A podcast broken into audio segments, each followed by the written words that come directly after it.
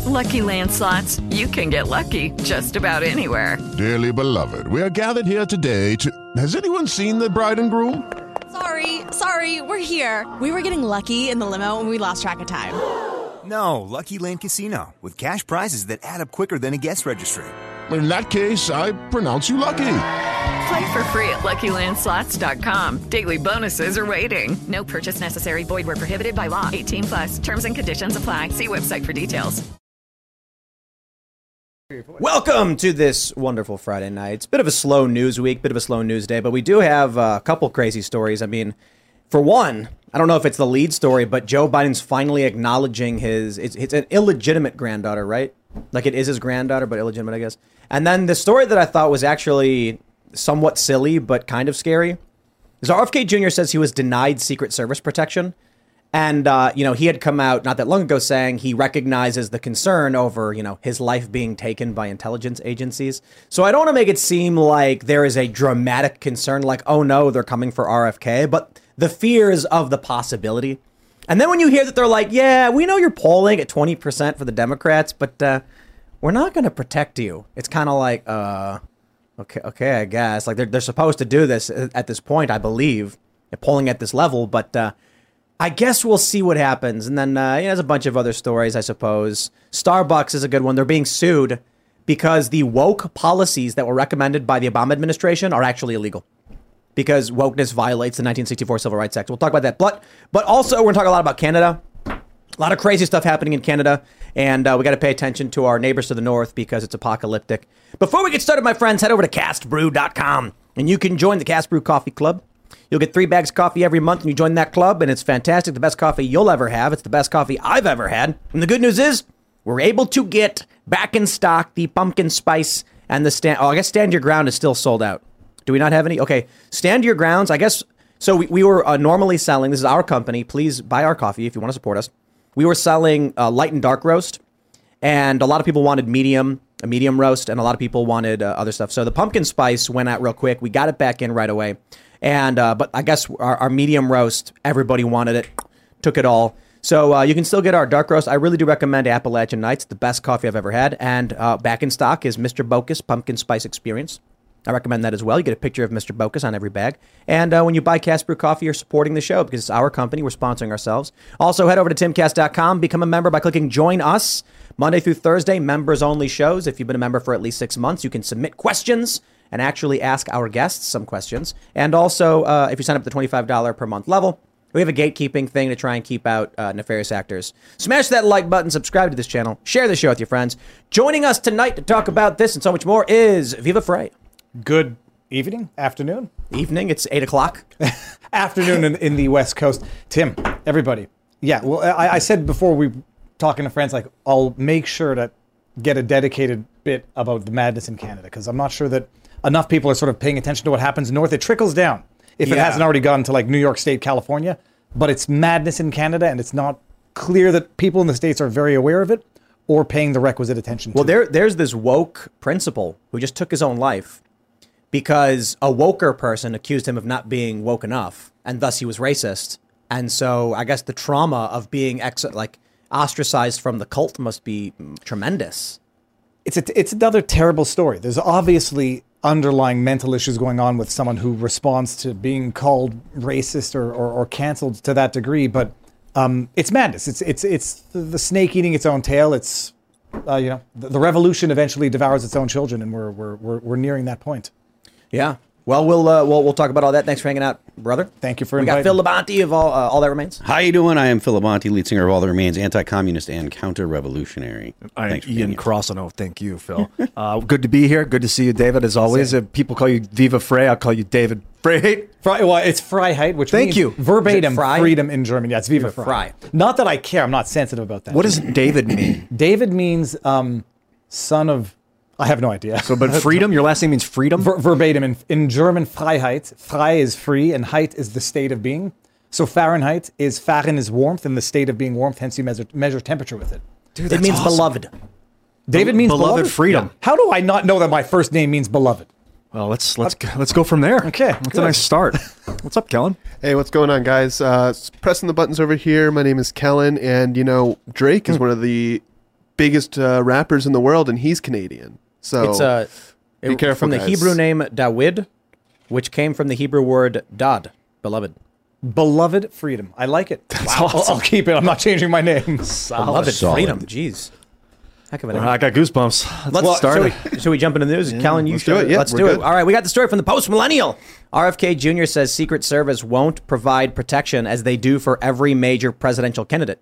You're literally the poster child of why presidential candidates need protection, one Twitter user responded.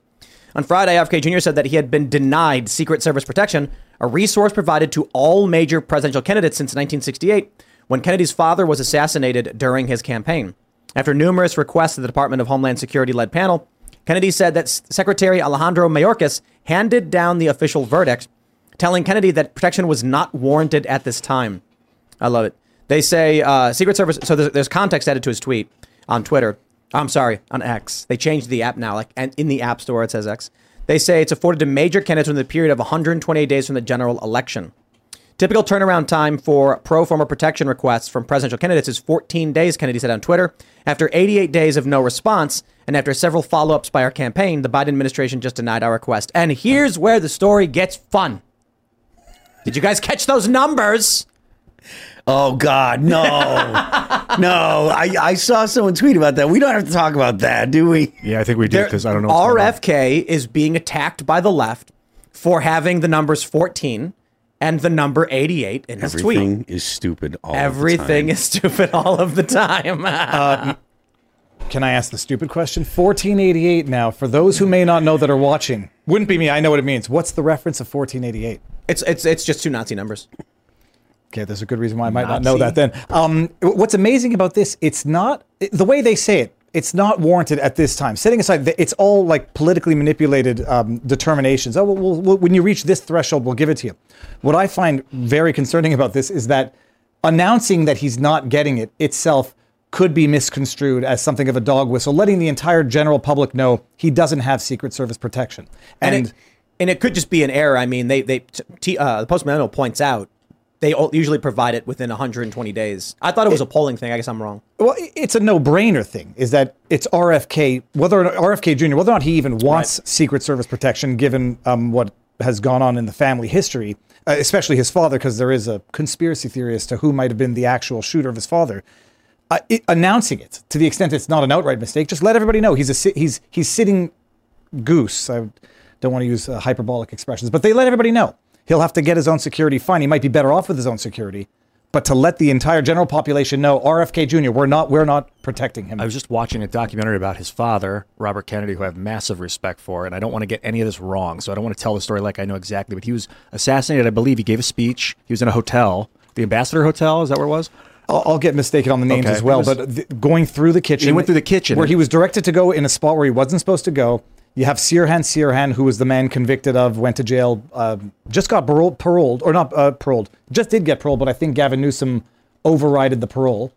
Uh, but many believe that there was someone who shot RFK in the back, close proximity because there was contact, combustion, whatever that word is, meaning proximity of the weapon. And even RFK Jr. himself does not believe Sirhan Sirhan fired the shot because apparently all bullets that came from Sirhan Sirhan's gun were accounted for, and they were not the ones that had killed RFK.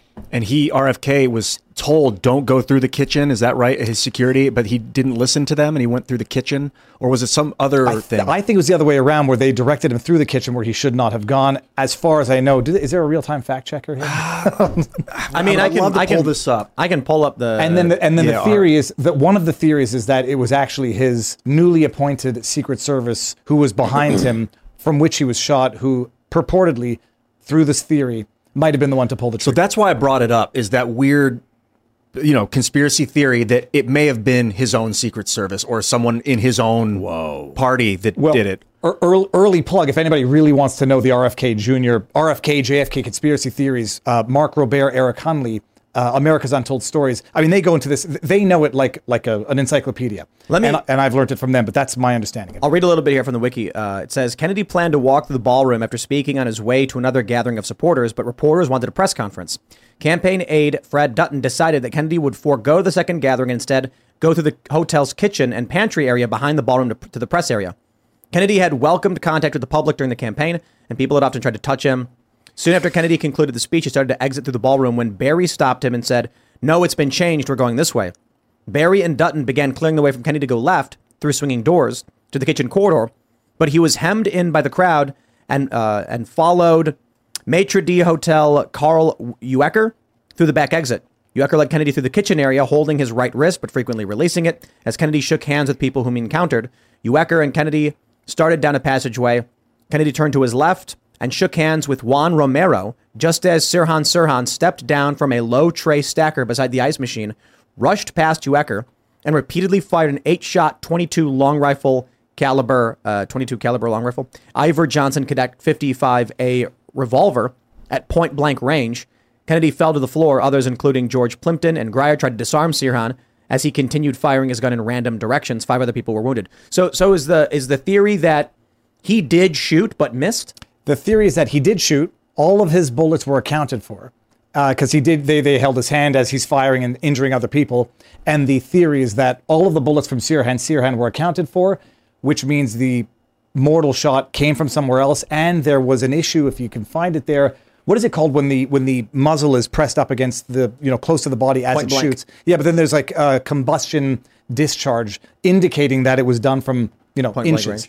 And I forget who the Secret Service newly appointed was. He recently died. He said RFK had like point blank residue or whatever. it would Uh, the- yes, and he was the one standing behind him, so he was allegedly the only one who could have fired the the, the fatal shots through the back. And and RFK Jr. has come to this determination as well. He does not believe that Sirhan Sirhan fired the fatal shots. There's no question that Sirhan Sirhan fired shots, Yeah. and all of them were accounted for. It, w- I mean, from a bird's eye view, just objectively, the assassin was in the kitchen waiting for him, and people right at the last minute said, "Hey, we're going to change paths and move you through the kitchen." So, like, Powder what burn, in the hell? There Powder was- burn. They just happened to move him through an area where there So- was assassin. So what it sounds like, based off what you're saying, I, I don't know this term. Just saying, based off what what's being told, it sounds like Sirhan Sirhan had accomplices high up that were to bring RFK into this place. These last few years have not been easy on our economy. And with tax season finally arriving, there will be millions of hardworking people and businesses that could struggle even more due to the IRS working against them and pocketing profits for themselves. America First Tax Group can help put an end to your worries. Just one phone call to 800 431 5684, and you'll be in touch with America First Tax Group, a full service tax company that'll fight the IRS's predatory tactics and put you on the path to financial freedom. Their experts can help you or your business with any tax related problems you may have, from dealing with your back taxes to granting you access to tax relief and much more. Don't wait. Get in touch with America First Tax Group today by calling 800 431 5684. That's 800 431 5684. Or visit AmericaFirstTaxGroup.com slash Tucker. Again, 800 431 5684 or AmericaFirstTaxGroup.com slash Tucker. Maybe he wasn't even the organizer, whatever. But somebody wanted RFK dead, and this guy was supposed to be the guy to do it, but he failed, and then someone had to clean up, finish the job. Now, I am not the expert on this. I have only picked the brains of the expert Barnes, uh, America's Untold Stories. That is the theory that all of those bullets were accounted for. They were not the fatal ones. And to make sure it happened, there was this only- a, a new hire, like a, a brand new hire. The individual recently died, and that's the theory. So, the, you know, whether or not RFK Jr. even wants, uh, I won't say deep state, the administrative state's uh, protection, I mean, that might be more dangerous than not. That being said, this might be one of those situations where it's going to be damned if you do, damned if you don't, because he doesn't get that. Now they make the announcement. RFK Jr.'s left to his own devices. So, you know. Yeah, I, I wonder. I think it may be fair to say, well, presidential candidates typically get 120 days out, but don't families of politicians who have, I, I wouldn't this be a, a special I- I- circumstance? doesn't uh, Hunter Biden obviously has Secret Service protection? His dad's currently the president. Yeah. I can understand that, but it- this it- is like a special circumstance where I think, but perhaps it's just not procedural. I well, who who who knows? But I, not, announcing that it's not there is uh, a, an act of politics. Uh, Right. and denying it is an act of politics. Whether or not they even offered, he says, "Okay, I'll take yours and I'll take my own protection as well." Because you know, looking at Donald Trump, even if they offer some protection, I'd, I'd make sure to have my own that I can trust as well. But I think it's important to clarify too. The 120 days out thing is not particularly relevant to this story. What everyone's saying is, why would you get protection? It's not 120 days out. RFK Jr. did not say, I am seeking a request for a presidential candidate under the procedural whatever. He's saying, I am asking for this in general, period. That's it. Because of his family history, because of the t- threats against him, because of, you know, uh, I should say, because of his high profile status and the media smears, he's asking for it. He was denied it. He thinks he, he's, he, he deserves it. Maybe he doesn't, whatever. but I, but I think it's a cop out to be like, but candidates only get it 120 days. No, no, no, no. RFK Jr. asked for it, didn't get it, and complained about it. End of story. He needs it. It's a no brainer. To announce it is as much of a dog whistle as I can imagine is a dog whistle, especially from a party that always complains about the dog whistles. Um, they don't, they, it- it's, it's, it's apparent. It's apparent. Hey, guys, but we've denied him Secret Service protection. Dave, Dave Smith tweeted about the 14 and the number 88 in the tweet because people are like, "Oh, it's like, come on, dude." I went. We went to a coffee shop and we ordered like an iced coffee and uh, like cookies and cream gelato, and it came out to fourteen dollars and eighty eight cents. Uh-oh. And like, oh, are they gonna go after the ice cream shop now because it's like a secret thing they do? They used to take the number so 13 off of uh, hotels. Well, but that- Couldn't It's- go no, no, all buildings. Like, uh, uh, Yeah, you don't have 13 go to, go to floors. Chicago. There's no 13th floor in a lot of these buildings. It's just What- the so hold on, ju- just explain to me who doesn't understand this. 1488 was the So reference to Hitler? The 14 is the is the 14 words, which They- basically is I forget, I don't remember exactly what the phrase is. It's something. It's something about like having kids. I can read it off if you want. It's not. No, let's, let's, let's not. It's, You- it's you like don't- it's like on, just- its, that's you don't fine. need on its Great. nose. It's just a normal That's Yeah, you don't Great. need to though. But and it- then, what's- what's- so that's- 88, 8, uh, H is the eighth letter of the alphabet. So 8, 8, you understand. Yeah, the 88 I got. That's like that's like honk honk out of Canada apparently is Yes. now a alliteration for Island. Oh, I can't even believe that. But it's it's first of all Hong by- Kong. by raising. oh no, it's it's not because honk of honk, they were if they if they but, honked it, their but it was also the clown world meme. Yeah. And when people would post the videos of like the little clown Pepes, they were like honk honk is Yeah. HH, therefore. I got Oh I my got, I got to make a, a, a correction. The 14 word slogan is very racist. It's not a normal thing. Yeah, someone would say. that's I didn't read the whole exactly thing. why. The end That's of the why we sentence, were it all like, gets, it gets real yo. twisted at the very end. Send, send it to me. I'll, I'll Yeah. Google it after. Okay, But the, I darkness. just the ir- the irony is by raising these idiotic issues, they just make them more prevalent. Uh, There's going to be Yeah. a lot of people who never even understood this that are now going to say, "Good, I'll, I'll, I'll appropriate that," and now I'm going to use 1488 when I want to make a point. To I mean, to that, to your point, that's the the argument, or one of the best arguments against using Marxist racial theory i- in schools because you make racists. If you got like, you don't want to have an awakened critical conscious, critical racial consciousness if you're trying to not look at people based on their race. And if you awaken a critical consciousness, you and you you by definition make people see race first. It's illiberal. That that was the biggest argument against it. I want to go back to the RFK thing because I want to read this. In a 2018 interview with the Washington Post, RFK Jr. said he traveled to California to meet with Sirhan in prison, and that after a relatively long conversation, details of which he would not disclose, he believed Sirhan did not kill his father, and that a second gunman was involved. Let's let's let's drive the conspiracy theory even deeper. What if Sirhan, a fan of RFK, was in the kitchen and he saw whoever was setting up trying to he was trying stop to him. stop him? Can you uh, just Google very briefly? I think there is Sirhan Sirhan MK Ultra type brainwashing that's alleged to have occurred with Sirhan Sirhan, um, which would explain why uh, when he was when he was going for parole, and the the most recent time he got it, he was told do not invoke the defenses that you've been using previously, which was blackout drunk. I think like I was blackout Yeah. drunk and when shooting. There's a a, a, very serious. Okay, good, but very serious uh, theory that Sirhan Sirhan was uh, a victim subject of MK Ultra type brainwashing. ABC News. Assassin's lawyer says Sirhan Sirhan was brainwashed. A lawyer for Sirhan Sirhan, the confessed assassin of RFK, plans to present new evidence at a parole board hearing suggesting that he did not act alone, was potentially brainwashed, and cannot remember anything about the 43 year old shooting. Yep. And and granted parole, and Gavin Newsom overrides it in his. Is that- what is it? Uh, the lawyer's tale has all the makings of a great conspiracy theory, if not a science fiction thriller akin to the Manchurian candidate. yeah, but can you understand that that mainstream media says this? This article is what now? This is uh, ten 20, years old. uh, 12, uh, 12 years old. It- can you imagine? They say it's conspiracy theory, Manchurian candidate, as though Operation MK Ultra did not exist and did not do the things that they were Operation Northwoods was a thing, and JFK was like, nah. trying to do. Yeah, nah, and he's, Nix is it. Department of Defense says Gulf let's, of let's Tonkin. MK Ultra, it was like a And I believe, now explain if you know more, but it was like a mind control program where they put people on psychedelics and then tell them well, things. and- voluntary, voluntary psychedelics and involuntary, and it actually has a connection to Montreal. It, there was the Allen Memorial, which is the mental institution in Montreal, where they would test on mentally ill people, homeless people, and the idea was this is coming out of the Cold War, as far as I understand, and I, I'm I'm free to make mistakes on this, but I'm pretty sure I got it. Uh, they were testing basically to see if they could um, administer drugs to get people to tell the truth, or effectively just to mess with their brains and, and, and get them to do crazy things or for or you know disclose secrets. And so it involved involuntary intoxication, like like dope dosing up people with LSD without telling them.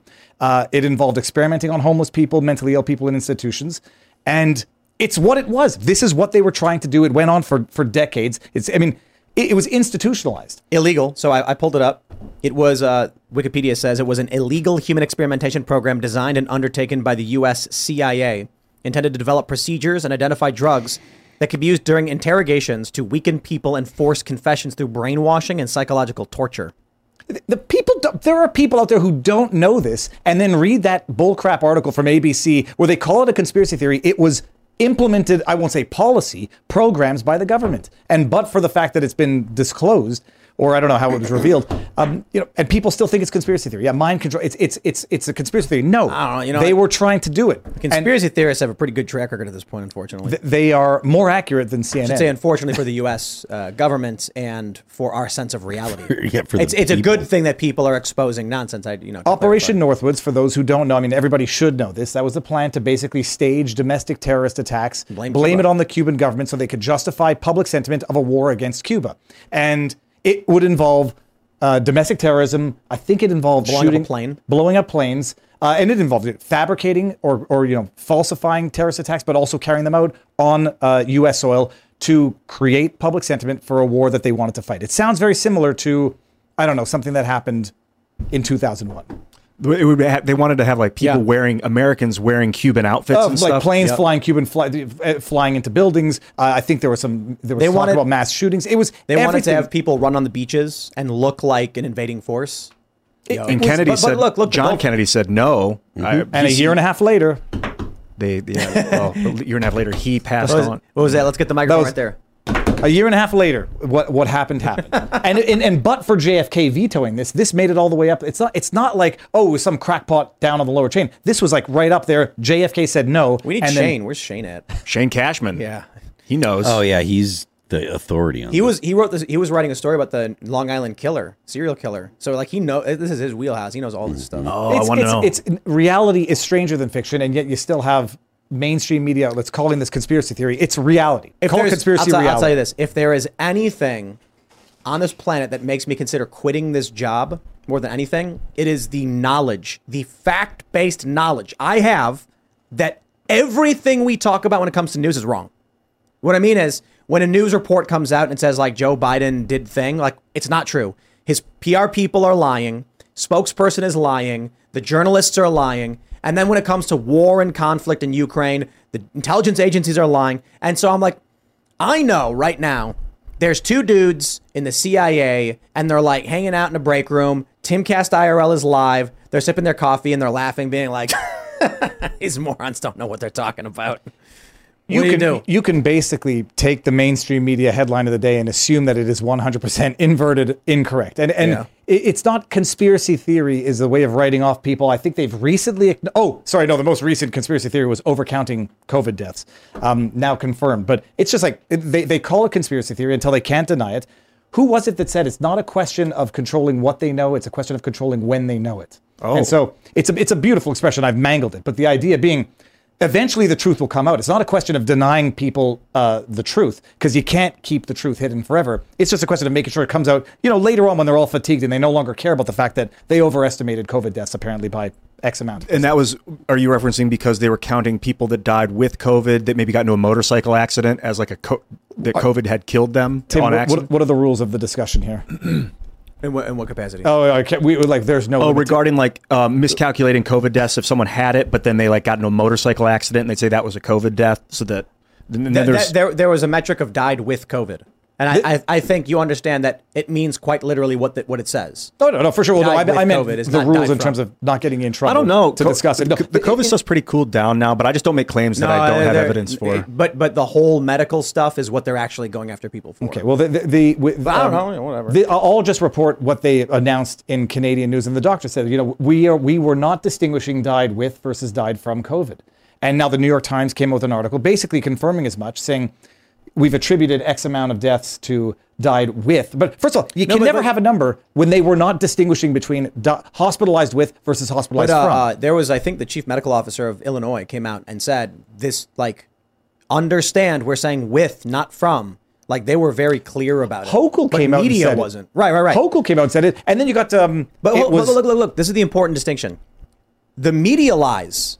Oftentimes, I think this is what Alex Jones said. They will tell you there's a bear trap, and if you're too stupid and you walk into it, it's your own fault. The the you had Illinois, you had Hochul, you had you had politicians telling you outright, explicitly. They weren't lying. They were saying died with, not from. But the media would then insinuate or write things to make it sound a certain way. Yeah, they were. I think they were indicating it on on the death certificates in a way that would allow for this confusion. You reminded me of one where the, when the media. One last thing. Go for it. Always go and talk to your doctor about what's right for you. Don't take medical advice from podcasters. That's if you trust your doctor. Now, if you come to like the black pill, Viva, I, you, who do you trust anymore? You have to know Yeah. a doctor to be able to trust what they're telling you. Absolutely. And And so have a conversation with them I, if you I, can. This, this, I look if, if I always say this like if you if you've got a plumber and you don't trust them, you should not have that plumber. Yep. If you've got a doctor you don't trust them, find one you do trust. And everybody says to me like, oh, all the doctors are bad. I'm like, clearly not all doctors are bad, right? Like Trump has doctors. Of course, he's getting good treatment. There's celebrities and stuff. People say, yeah, it's expensive. Trust me, man. Maybe you just got to call West Virginia because MAGA country's got MAGA doctors. And if you if if you're concerned about certain ideas, trust me, the MAGA doctors know what you're talking about. Just find a doctor who can answer your questions. There you go. Well, especially once you've lost faith because the doctor may have said one thing, which is a, a litmus test in terms of reliability. But I, I, I just remember the headline to say when the media says something, if you bet against the media headline, you'll probably be right more often than not. I don't know if you heard about this out of Canada when there was allegedly a protester calling Justin Trudeau a pathetic Jew. I don't know if you heard about this. No, no. So it was the Friends of the Simon Wiesenthal Center who put out a tweet saying anti-Semitism is out of control. We can't tolerate this hate. A protester calling uh, Ju- Justin Trudeau a pathetic Jew. Is And- Justin Trudeau Jewish? No, we'll get there. It's, it's, even, it's even worse. And then another member of Liberal government, uh, Gerretsen, Mark Gerretsen, puts out a tweet and says, "Oh, we stand against anti-Semitism. It's vile, yada yada." And I just said, not knowing anything, I said, "Look, the chances that this person was calling Justin Trudeau a Roman Catholic, as far as I know." And a subservient political whore to Klaus Schwab, also not a Jew. The chances of that they're calling him a pathetic Jew doesn't make any sense. I'm just going to venture that right now. Turns out aggregate knowledge of the interwebs gets out there, tweaks the audio of the recording. It's either pathetic puke or pathetic juke because there's clearly a uke. And it's so the story falls, you know, falls by the wayside, but only after, you know, anti-Semitism on the rise makes headlines on the Twitterverse of, of Canadian liberal politicians. Let's let, let's jump to a different story here. Um, I got some apocalyptic news for you guys. Let's go. The Post reports largest U.S. power grid faces level one emergency as Biden's decarbonization policies take effect. Record-breaking temperatures are hitting all the big cities. Not to mention, these Canadians are trying to choke us out. You know, we got our power grid. Our power went out uh, uh, at, at our new facility. The power went out. It was a storm, though. They say on Thursday, the largest U.S. power grid operator, PJM Interconnection LLC, issued a level one emergency over concerns they would not be able to maintain adequate power reserves as customers deal with scorching temperatures. According to Bloomberg, PJM issued a call for all power plants to operate at full capacity to deal with the increased use of air conditioners as much of the country went under a heat advisory. So this is not so much about Biden's policies; it's more so that uh, I guess it's a hot summer. It's, It's- it's bloody hot. Well, what, what are they saying? It's like the hottest hottest month on record or something, or the hottest day or something. It's because we didn't pay enough in carbon taxes last year, and therefore you haven't seen the immediate uh, payoff of increased carbon taxes. You know what I love though? I love the meme where it's like the climate change policy politicians are proof the government can control the weather. That's Picture this. You're driving on the open road, taking in the beautiful views this country offers. Then, out of nowhere, you hear a noise and your car breaks down. While still frustrating, you feel protected because you have a plan through CarShield. CarShield has helped millions of drivers from having to pay back-breaking car repair costs. All you have to do is call before a breakdown. Plans can pay for expensive repairs on your out of warranty car, truck, or SUV. All for CarShield's low monthly rate that never goes up as long as you cover your car. With a plan through CarShield, you get protection on over 5,000 major parts and systems with just a visit to carshield.com/carlson. I'm talking big money items like your transmission, engine, electronics, and so much more. CarShield is here to keep you moving forward and make car breakdowns and the repairs that follow just a tiny bump in the road. Go to carshield.com/carlson. Protect yourself from the unprecedented rise in costs for parts and repairs. Visit now to save 20%. carshield.com/carlson. That's carshield.com/carlson. Funny. Right?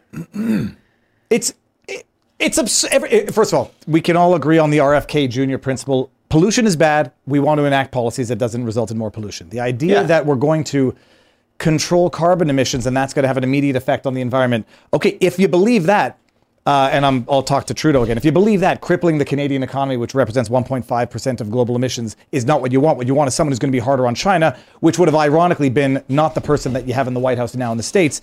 So it's it's it's it's ass backwards from beginning to end, even if you believe the premises of the uh, the climate I act. look, but I don't. I think that trying to stop people from producing waste is a misguided effort. They're going to poop, they're going to burn stuff to stay warm and to stay cool. You need to reuse the waste. It is we need a global effort to reuse the carbon dioxide and, and methane coming out of those machines. True, but I, I, I don't think when, when people are talking about that type of reducing waste, I'm curious to know, like, you know, in Canada, by the way, now you can't get plastic straws. So it's all this this At paper all? straw. At all. At all. Can't get plastic cutlery. So you're getting, I don't know what it's made out of. I don't know what the environmental footprint. It's it's I, it might Corn. be like cornmeal stuff. Yeah. Straws are paper. Straws are actually paper. So you go get a Starbucks coffee. You better drink it fast because your straw's not going to last. That should be the new logo for Hold on. Starbucks. what if we replace straws with cookies?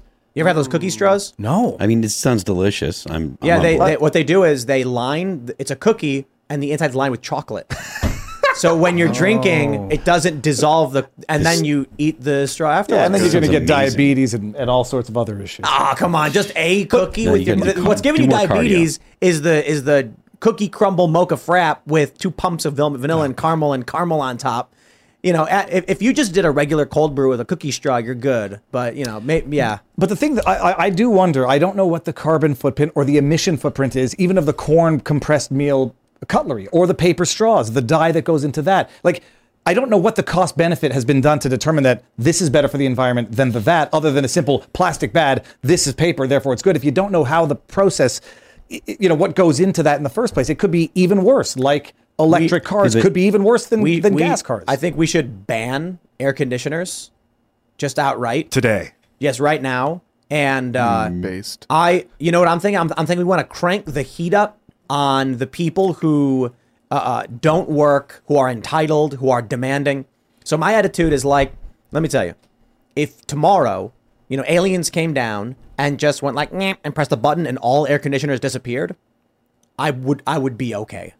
Now, in all seriousness, a lot of elderly people and people who are at risk, yeah, we don't really want that. My point is, we have such luxury and the pollution, all the stuff we're talking about, it's typically not the people listening to this show. It's typically not the people in rooms like this. We're it, it- when you come out into the country, what do you what, what do I what do I see? Solar panels, generators, chickens, septic systems. The people who live outside of cities are living substantially more sustainable lives than people in the cities. The people in the cities are overwhelmingly Democrat voting for policies. Why? It's obvious. They want things and they want to make sure that everyone has to cut back so they can maintain their standard of living. It scales up. The ultra wealthy. Why are so you know we talk about them buying property on beachfronts and flying in private jets. They say everyone's got to cut back. Everyone's got to cut back because of global warming. What they're really saying is if you don't cut back, I don't get to fly on my jet. You all better cut back so I can keep flying on my private jet. Yup. Because I'm important. My time is important. I'm needed. Oh, because it feels good. Got to spread the word. Feels You, good. you got to you got to go city to city complaining about uh, uh, carbon emissions. We love air conditioning. That's my point. And there are people in these cities who have everything handed to them fresh running water, clean running water, refrigeration, air conditioning, and they complain they deserve more. And I'm not saying people don't deserve to live better lives. I'm just saying, like, at a certain point, you got a big city, It is polluting like crazy. It is concentrating human waste, and not just in the biological, but in the in the in the consumerist fashion. Pharmaceuticals, all that. pharmaceuticals, plastics. People out in the middle of nowhere are not large contributors to a lot of this. Look, we have our own eggs. People who live out in the country, they're more likely to have backyard chickens. They don't go and buy plastic cartons of eggs. They are less likely to contribute to the problem. But in these cities, they're voting for policies to force the people who are doing things right to live crappier standards so that they can maintain their their awful standards. Well, I, don't get. I think that the mentality is okay. They, they want to shut down some power. Store. I don't know what Biden's plan is right now. That's threatening to uh, annihilate our, our electrical grid. But it's like, okay, too much too much air conditioning, uh, but it requires the pollution to get the air conditioning. So we need to make these people suffer by turning off their air conditioning. Am, I'm I, not am I getting this out properly? I'm not literally. No, this is what I think. Bi- the Biden mentality is is like we need less oil burning, so we need these people to take. They're going to have to suffer. They're not going to get their air conditioning because the only way for them to get air conditioning is to create pollution, and the pollution's too dangerous. So he's going to make people use elect- less electricity. I don't I understand. got I got solutions for everybody. You know, we can build structures that remain cool. That, well, I was going to say you're talking in the big city environment. You are talking about more pavement, more heat in and of itself. Out in out in the country, it's green grass. It's still hot, but like you say, Tim, I mean, I, no, I notice a lot of open windows and clothes drying outside instead of in dry clean in in drying machines, whatever they're called. I mean, Um, if uh, if we fundamentally changed the way we build homes and we built down instead of up, Exactly. they'd be they'd be cooler. Uh, so we have geo the, uh, at our studio we have geothermal heating and cooling. Underground tends to be around fifty some odd degrees. So when it's cold outside, you you concentrate heat from underground and start bringing that in. Granted, there's a little bit more to it, but uh, for our air conditioning, it's ridiculously low energy relative to compression because all we are doing is pulling heat from from the room and then running it underground to dissipate it where it's cold. So it's a lot easier and cheaper to cool. You could build downward structures and not need heavy air conditioning. In fact, back in the day, how would they keep food cold to preserve it? They put it in the basement. Now it's like it's the craziest thing that we've abandoned all of that basic pantry stuff because we just have refrigerators. It's like, well, we should do both. I mean, we shouldn't get rid of good traditional practices which save energy and prolong life just because it got easier. But this is the reality of it. in France, People can't ride horses anymore because we have cars, and we say nobody needs to learn how to ride a horse anymore.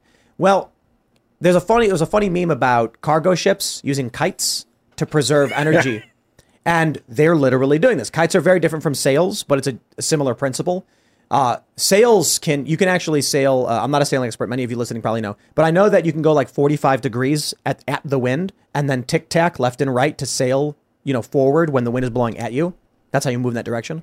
Kites more so is what I was told by a sailing guy. They launch when they're when they have the wind at their backs. Why did we ever stop using that simply because we invented the combustion engine or the steam engine, right? We should absolutely utilize these things. But you know what? If uh, uh I, I, my recommendation to people is to learn where in your life you can do these things because it cuts your costs. Like having your own chickens, growing your own food. First of all, chickens are great. I, Everybody I didn't. knows Your chickens put out. Uh, I was talking to someone earlier, like ten to twelve eggs a day. No, it's like thirty. That's Yeah, it that's a depends. lot. We have many chickens. I think when it's hotter, they make more. That's, Yeah. that's amazing. I was thinking Not you too have, hot. you have an animal that craps out food that you can eat for breakfast, And and, then eats you eat bugs. it, and then you crap it out. And it's like they, the circle of life. they eat the bugs and give us eggs. It, the eggs are. and so they make good. more like uh, unless you're eating eggs every day, you're gonna fall behind. If you Oh, have, we can't more keep up, handful. dude. We have 30 employees, but it's not like everyone's going to eat an egg every day. so we made deviled eggs the other day. We had a bunch. Those are good, by the way. Yeah, very delicious. Uh, in France, they did a green. It's like a green roof policy in 2015 of March, and it says that all new commercial buildings need to either have uh, plants on the roof, co- partially covering the roofs, or solar panels. Yeah, we Apparently- we have places like that in U.S. cities. The problem is, like Tim was saying, they have large pollution centers. These major cities, and each 10, 15 story building is all glass. And air conditioning is one of the worst greenhouse gas contributors. So if you do want to do something, stop building all glass structures and then trying to cool them in Miami. I have a- no makes no sense. I have a theory. I think that a lot of what's going on has nothing to do with climate change and it had nothing to do with COVID. It has everything to do with war. We talked about this during the COVID lockdowns. One of the one of the biggest things that changed was working from home. You have a company in New York, major economic hub. A company uh, based out of there has a thousand employees. They all work in the same building. One nuclear strike on New York, and that company ceases to exist. Massive economic downturn for the for the United States. They even had that New York PSA about what to do in the event of a nuclear strike. Take a shower, wash your clothes. COVID happens, people spread out, leave cities. Many wealthier people leave cities, decentralize, making it harder to destroy these companies, and begin working remotely, creating a decentralized network of the US economy. All at the same time, we're concerned about war with China. I've been thinking about this with solar panels. There is one tremendous benefit to having solar panels. We have solar panels at our new studio that we're building, and we have uh, backup batteries. I do not have them because I'm like, I'm helping the environment. I know that it actually takes more energy to produce these things than you'll get out with, uh, unless you wait like 30 years. I have it so that I can have power when the power goes out and the show can go on. It's a backup for the show. We have backup batteries all over the place here because if, if it rains, the show will not shut down. Granted, we, you know, you got to have backups upon backups. At the new facility, we have a ridiculous solar system and a ridiculous backup battery system, so the whole whole building can be powered for like three days in the event of a major power outage. The real benefit to solar power is if there is a strike on, on, on, the, on, on the US or an attack on the grid, decentralized power generation through solar or otherwise means we will not be shut down completely. And so I think a large component of why they're pushing this stuff is because they don't want to come out and say, we genuinely fear with the fall of the petrodollar and the China and China's potential incursion into Taiwan and Russia into Ukraine, World War III is on the horizon. So y'all better start prepping for it. They don't want panic. Hmm. They want economic upturn and they want policies that will move people into a direction that will protect us in the event of a major war. I'm not saying that's the only component. I'm saying it's a large component. Yeah, or natural disaster. Something could knock Yep, out the absolutely. electric grid. The electric grid's super, super vulnerable. Those power lines are above ground, just sitting there out in the open. All those power lines, they, I mean, they're just target vulnerable targets. So I see what you're saying. in uh, World War II, I think it was World War II. Or I'll put it this way: at uh, Grand Central Station, there was like a main central controller for the rail- railroad track or something like that for the switching the lines, like the, and it was you had, you had to go through a secret passage to find it because they were concerned that German saboteurs would go in and shut down Grand Central Station, which would massively disrupt U.S. economic operations, which is a key strategy in winning a war. I, I, I learned that story and I see what's going on, and I'm like, man, if a nuke hits New York, this economy is like like 20, 30% off, you know? All, It's not. It's not a not a crazy idea.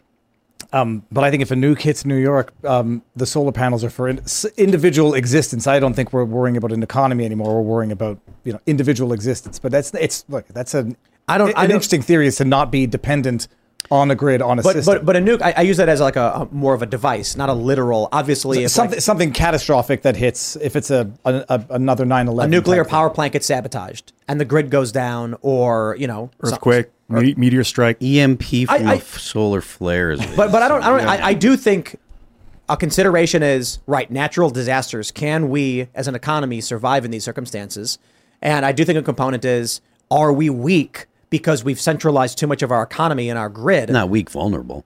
Vulnerable, right? That's what I mean. Or should- weak to a particular attack. Vulnerable is a better word. Crazy thing is, it's the whole planet. I mean, maybe not the whole planet. There are probably places. In fact, I think in Africa they leapfrogged basically 20th century power sources, and then they just went straight from like having no electricity to having solar panels on their roofs. They don't even So have grids. some, someone super chatted saying in Massachusetts your solar needs to be connected to the grid. If the grid goes down, your power goes down. Not true.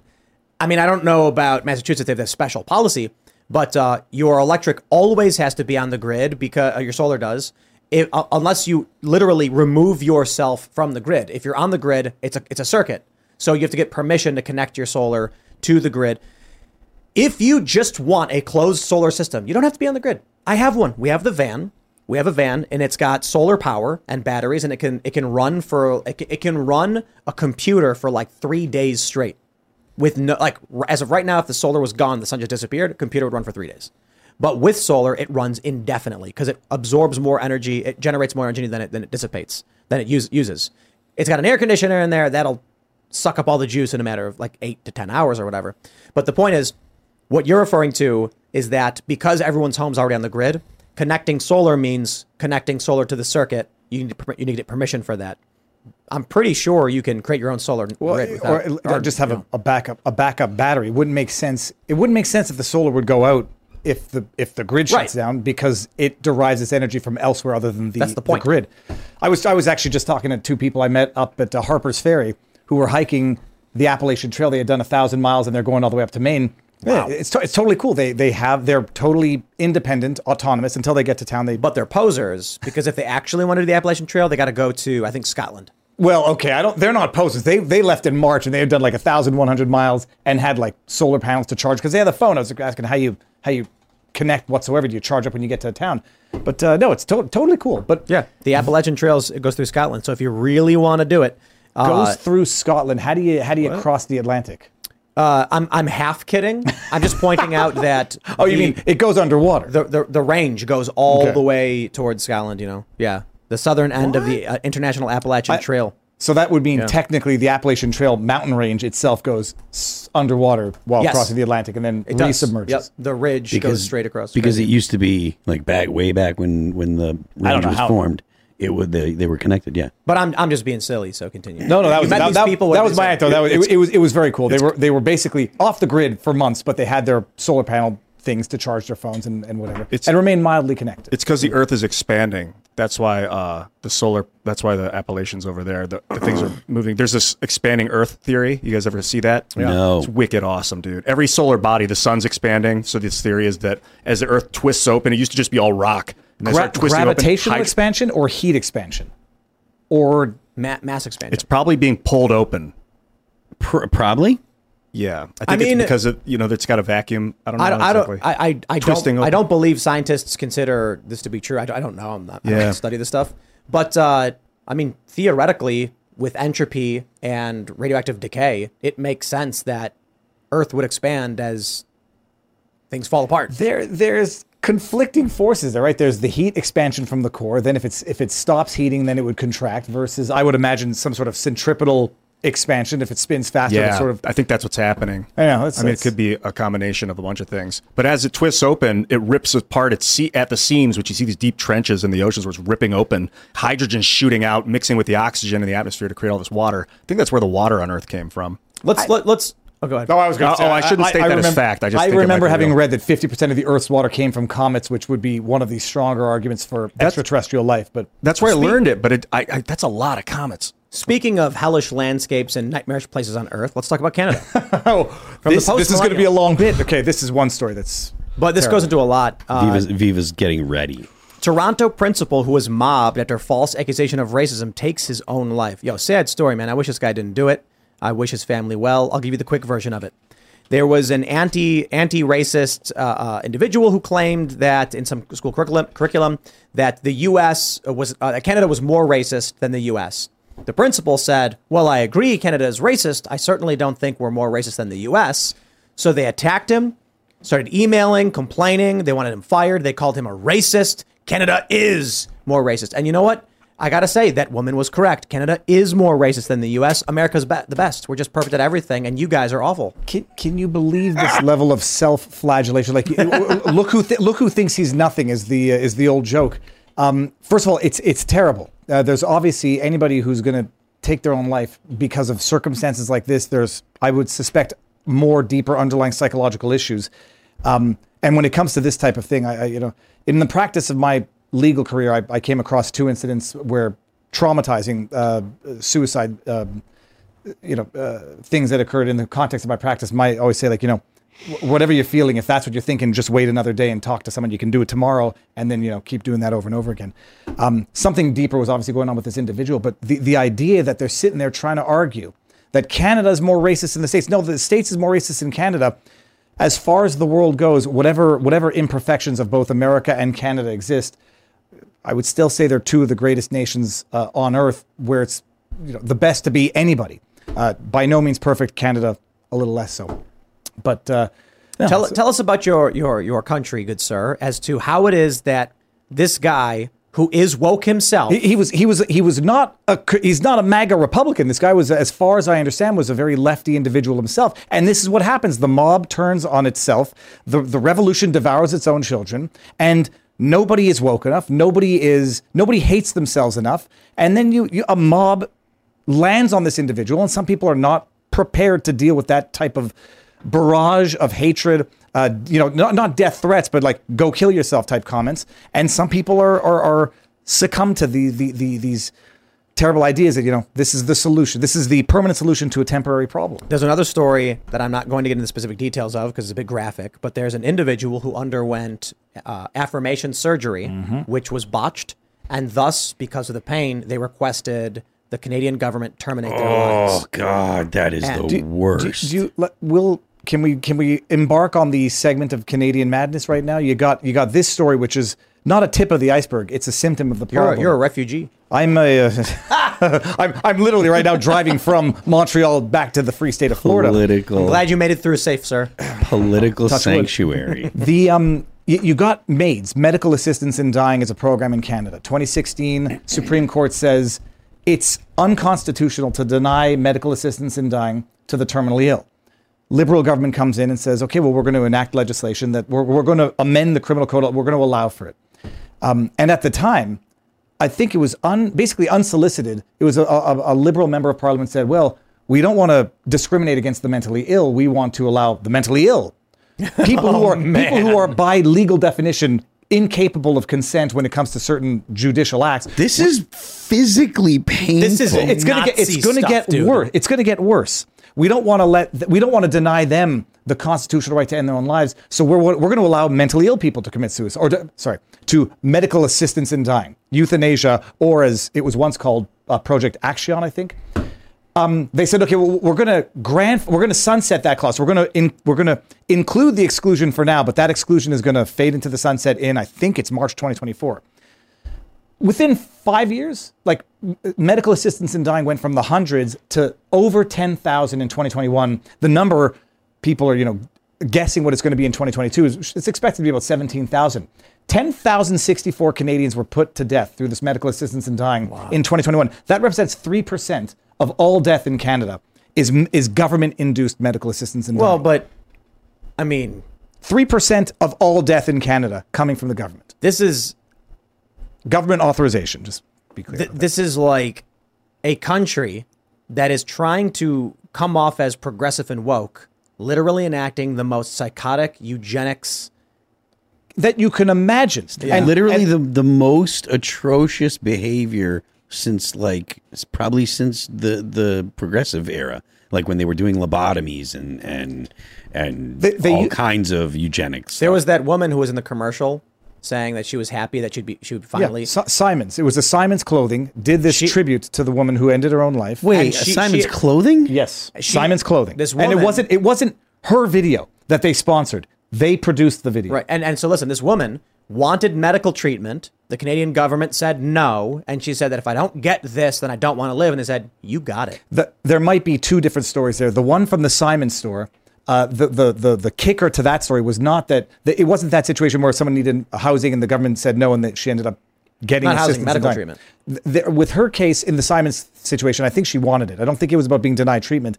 The She kicker there was that she didn't have a, a terminal illness. She had um, it's hardening Chronic of the pain. arteries. Right. No, no, And- I'm I'm pretty sure she had sought treatment a, a couple of years ago, and the Canadian government said, "We will not provide this treatment for you." And then she responded, "Okay, well, I'm in pain then, and I don't want to live." And they were like, "You got it." I'm not aware of that. It would pull not it surprise me if that were when I heard about that story, and it was Simon's, the clothing store, doing this video. It's called "Beauty in Everything" or "Everything is Beauty." Uh, and I thought the, the the kick in the groin, kick in the teeth kicker of that story was that she wasn't terminally ill. It was a condition which caused pain, which reduced life expectancy, but was not a terminal illness. And just anybody watching who's saying Viva's a heartless bastard, um, having lived through uh, close family members who, who who've died of cancer, my, my father-in-law, I can understand it, and I actually do support the idea of um, ending someone's suffering and misery when there's no no no no prospect of, of She wanted to live. Woman featured in Pro Euthanasia wanted to live. Save I friends. can't. National Post, December. I feel 5. like I'm falling through the cracks. So if I'm not able to access health care, am I then able to access death care? She said in a CTV interview. un She wanted to live, and because you Canadians have Nazi healthcare systems, I am It's- some, I'm being somewhat hyperbolic on mercy purpose, guys. killings. It's called mercy, Mercy. killings. Oh my god. Uh, I, I well did, mercy killings because you're in canada so you, like everyone in canada should get a mercy First of all, it- it's like I, I use Lily Tomlin's expression in my Twitter header. No matter how cynical you are, it's hard to keep up. I I feel like I'm as black pilled as I was going to get, and I was not familiar with this aspect of the story. Yeah. I was. I the, the aspect that I knew is that she wasn't terminally ill. That was shocking enough. It was a chronic pain thing. It's it's. And now, by the way, they want to extend it to minors. They want to extend it Yeah. to minors without the consent of the minor if the minor can't consent. What? It's oh, it- and it's not like. Don't worry. It's it's not going to increase healthcare costs. It might actually save healthcare oh, costs. That's what I That's- feel like dude, this that's a is. motivation. Like, I- like, is there like some billionaire out there who's just sitting in his chair being like, I hate Canada? I, I really, I do. I don't want to say it's like an all Klaus Schwab type thing, but Canada is a. If there were a country in which to test these types of theories to see will people do it, Canada would be the country to do it. Polite, subservient, uh, deferring to authority. You try to do something like that in the states, uh, depending on the state, it won't get very far. But that, that's that's that's one aspect of the madness in Canada. You got your maids. We'll see what the 2022 numbers are. Uh, if I, if I can Three percent of all Three three point zero three percent, ten thousand sixty four. The number's only going to be more in twenty twenty two, and by a lot. Is that what? What's the so? But the largest cause of is probably like like heart defect or like heart disease or something. Uh, I, w- I would imagine. I thought it was dementia for a little while, but um, it seems that very recently deaths of unknown causes, at least in Alberta, overtook dementia as, as the leading. Cause. I want to hear death. more about the madness, but first, I feel like this is like a response to, mm, maybe not directly to COVID, but like in America, we've got a lot of homelessness now. A lot of people Oh. are going on the street. So it's like if you if You you're can- you can suffering from despair, homelessness, There was too. there was a poll, uh, apparently a poll in Canada, Tim. You can find this one. It said I think it was like a third of all Canadians supported medical assistance in dying for homelessness. There was a woman. Oh, she had there was a woman who had multiple chemical sensitivity, allergies, severe allergies, couldn't find proper housing, applied for medical assistance in dying, got it. And then, and then, you know, when, when they when a vet calls up uh, uh, for, for for PTSD services and they unsolicited mention, "Have you thought about killing yourself?" What is, This what is a true the- story. what is the the motivation for the state to say no? We do not approve your request for medical aid in dying. There's no. Um, the only incentive is to approve it. The, and it requires two professionals to agree to it. Yeah. Then. I, I mean, I, I it's and all of the incentive, the, the I- financial incentive from the state is that it saves money because they're not going to be getting Oh. health services for, So- so for let- the rest let- of their life. Let me. We'll try and do some math real quick. There, uh, you said it was three percent. three percent, ten thousand deaths was three percent of the annual deaths. You got to go reverse from there to get the total number of deaths. What is three percent of one hundred thousand? three thousand. Three thousand. Very easy. I just Google searched uh, who.int top ten causes of death in Canada, and uh, I think this is Canada. Maybe it's not. Uh, I pulled up a couple of them, but because they break down death by all these very specific things, it's not necessarily fair to say that MAID is the leading cause of death because there's a bunch of different ailments that are leading people to want to end their lives. But if you were to just say, outside of any diagnosis, the government taking someone's life is the cause of death, I believe it would be the number one cause of death. It wouldn't be the number one, but it would be. I mean, it would be top five. It wouldn't be number one because, look, three percent of the aggregate deaths. I'd have to look. I'd have to refresh my memory on that, but it wouldn't be number one because number one were things like cancer, heart disease. And to clarify, the government's not Yeah, taking their lives; it's authorizing them to take government, their own. The government is authorizing medical professionals to authorize and administer. And by the way, you want to get one next level uh, down into this conspiracy theory rabbit hole of, of, of, of insanity. Nova Scotia, New Brunswick recently enacted, uh, they called it the Allen Law in Nova Scotia or New Brunswick, I forget which one, presumed consent for tissue harvesting presumed consent. So they're going to change the law to be that you have to opt out of organ donating, organ donation, tissue donation, and you're presumed to have opted in unless you opt out. Every citizen. Every every there's some criteria as to how long you've had to live in the province, but it's it's the trend now. Presumption of organ donation, tissue donation. And by the way, you don't even have to be dead for it to happen yet. You can have a medical prof- I forget what they're called, not the coroner, but basically someone determine you're close enough to dying. Uh, so therefore you're presumed to have don- uh, you know surrendered your tissue. You, you were right. The, the stats I was looking at wasn't wasn't uh, uh, the, wasn't conveying the numbers in a way that was easily translatable. So that was wrong. Uh, cancer is number one. This is interesting. Canada, cancer is higher than heart disease. In the U.S., heart disease is higher.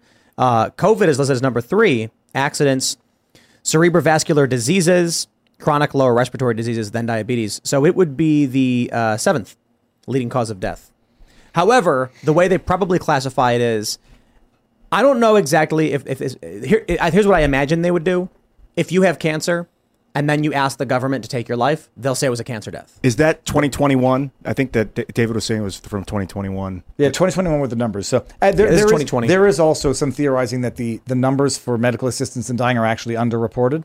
Uh, that's something that we'll only find out in due time. The information will come out. They're just going to control the way it comes I got to know a little bit more about the madness, but first, how black pilled are you on a percentage, one to the, 100? the the struggle is not to give up. The struggle is just to remain cheery and remain good natured as I've always been. I, I mean, I will. It's just uh, the struggle is to remain optimistic and uh, not happy, but cheery, I guess, and to not become cynical, jaded, and angry. Fulfilled? Because I think happiness and fulfillment are two different things. Well, that's it. I mean, I'm I'm feeling definitely fulfilled in terms of the ikigai that I found in life now.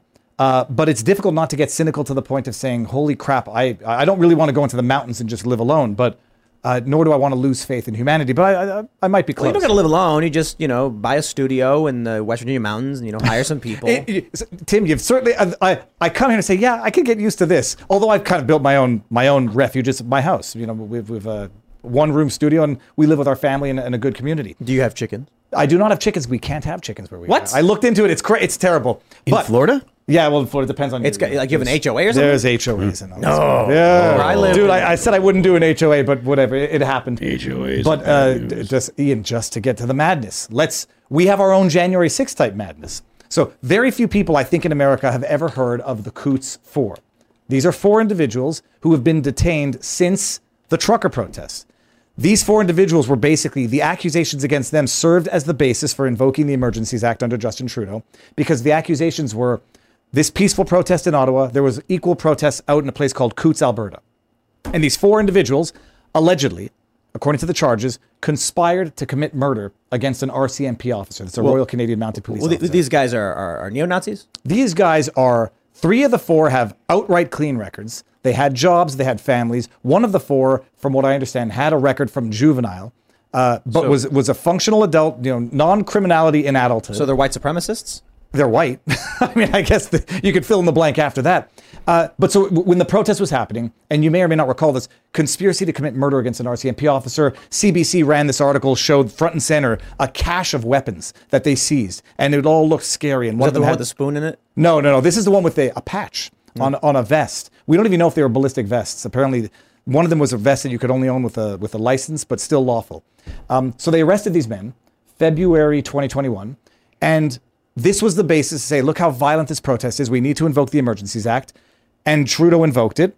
These men have been sitting in jail in remand since February 2021. No trial, no bail. Bear in mind, in Canada, the dude who ran who ran over four protesters in Winnipeg, four trucker protesters, people suggest he was Antifa. It doesn't really matter. He, he ran over trucker protesters. He was given bail. Uh, an, an accused cop murderer in Ontario given bail.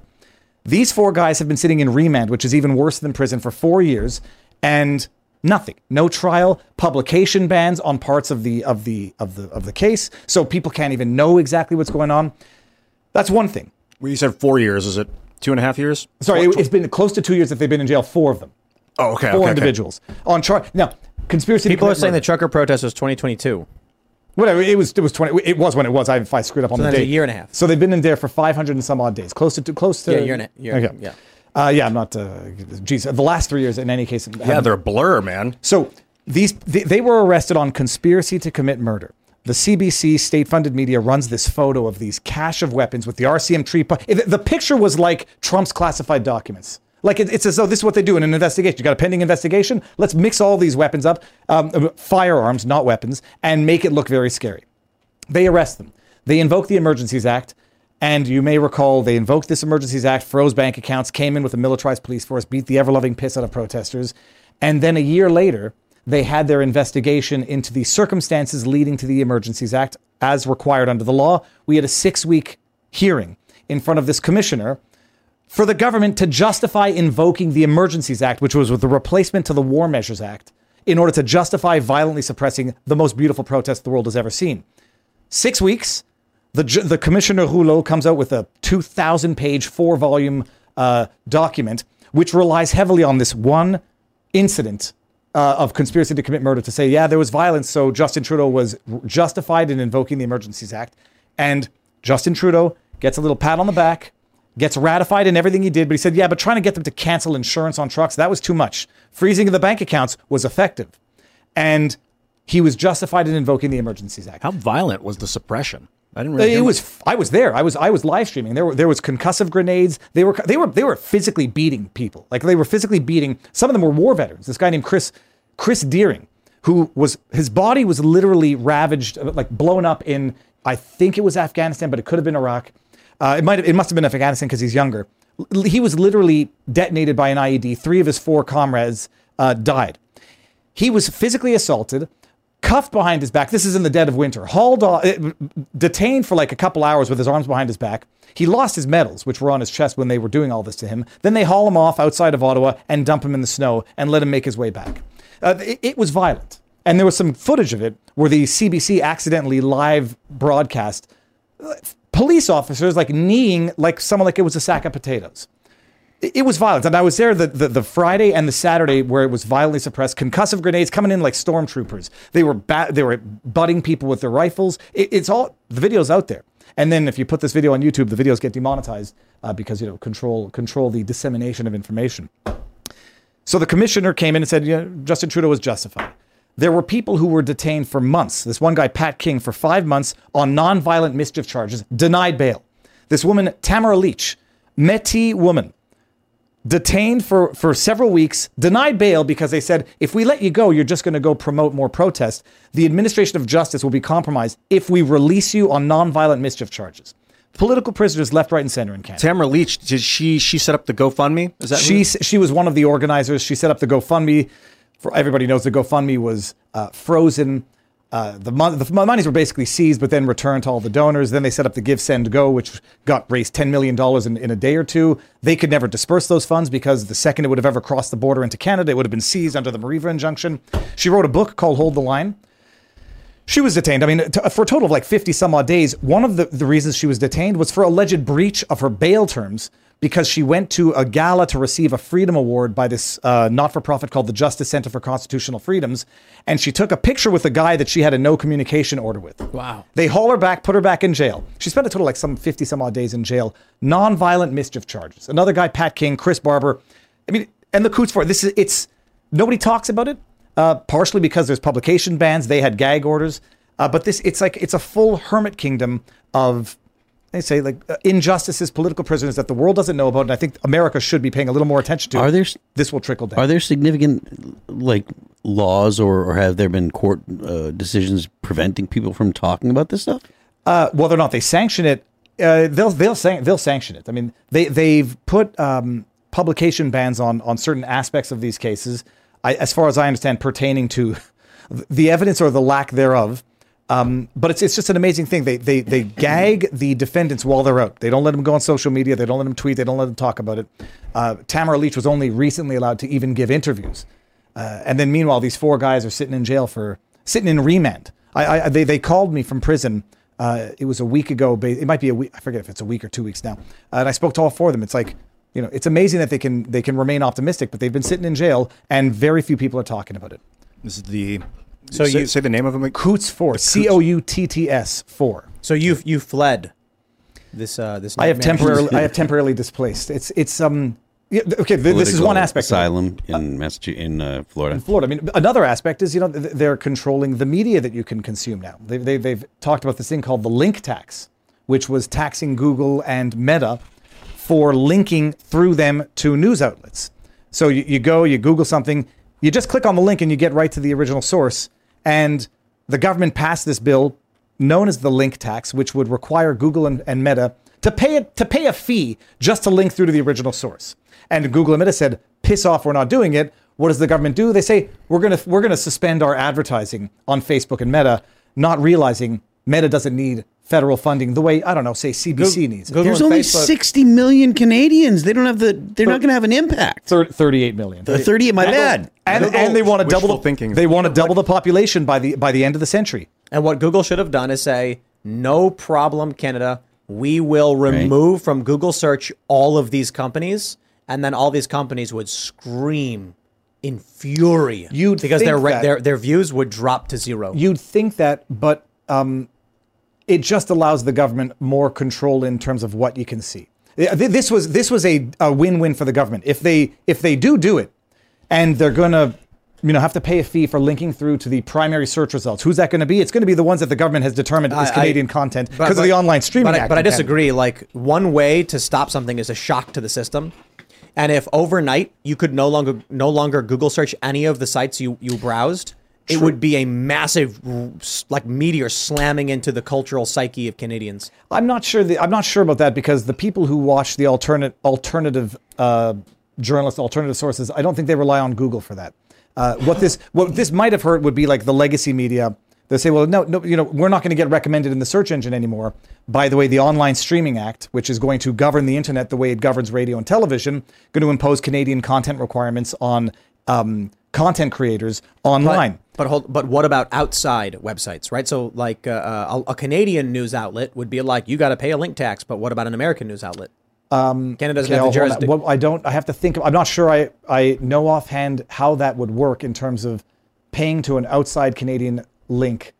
Yeah, uh, can, a tax can- on that. Canada can't force Google Canada to pay an American for something that American is not requesting.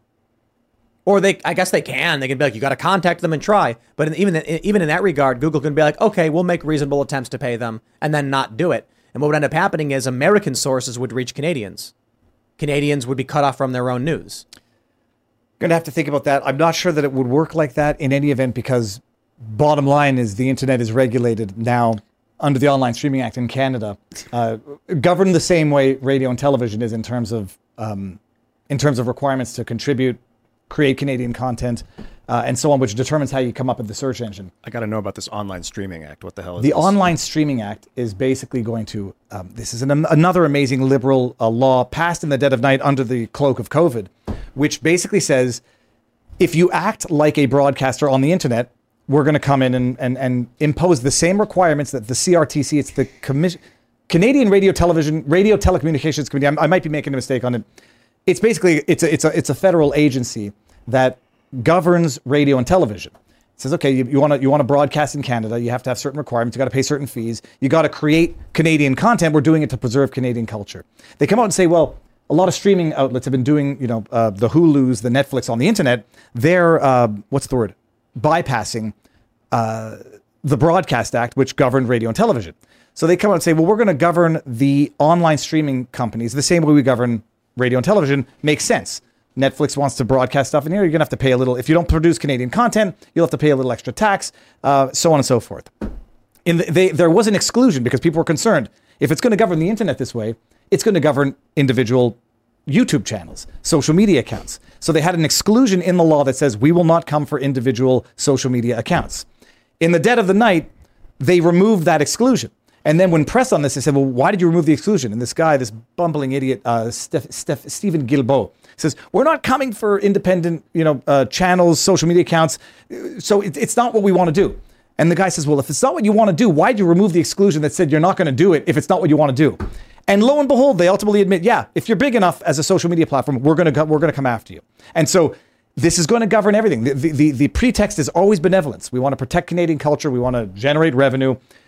Um, it's censorship under the guise of, uh, you know, protecting Canadian culture, which Justin Trudeau has in the past already admitted he doesn't think exists. You said CRTC, Canadian Radio, Television, Telecommunications Yes. Commission, and, Yeah. they're, and they're trying. So this would make it so like if the YouTuber a guy is like Destiny.gg has goes online and they want to be like, "Yo, Destiny, now you got to pay us taxes if you're talking about." a- absolutely. And if your content is not sufficiently Canadian, we're going to require that you don't come up in the search results as high as Canadian content, like CBC, even when they're reporting on Brittney Griner's memoir.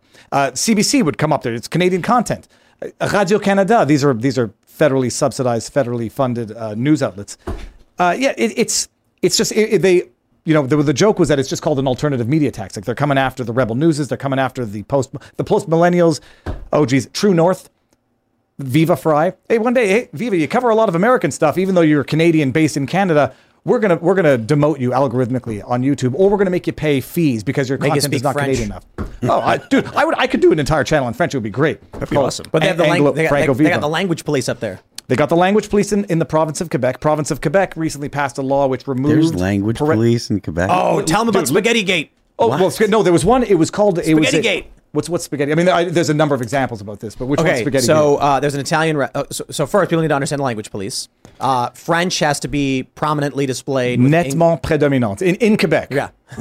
so the, Quebec is a it's a it's a French province. Not not the only one, contrary to popular belief. New Brunswick, I believe, is officially bilingual, but Quebec is a distinct province. Spaghetti Gate. Uh, I think it happened when I was actually hanging out there like 10 years ago. There was an Italian restaurant that had a menu that said spaghetti on it, and the language police said, Where's the French? And they were like, What? what? And they were like, It says spaghetti, where's the French? And they were like, "Wh- wh- What?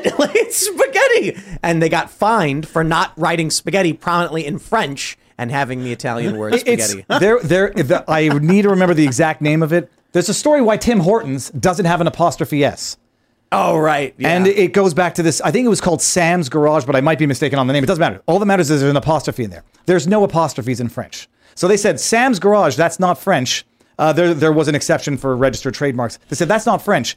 He said, "Well, well, I'm going to put a, a Canadian flag over the apostrophe. Now it's Sam's without a, without an apostrophe. it's French." Tim Hortons didn't want to have to have two brandings. They didn't want to have Tim Hortons apostrophe s for the rest of Canada, so they just go Tim Hortons without an s. Yeah, that's the Without the story. apostrophe. Without the apo- sorry, without the apostrophe.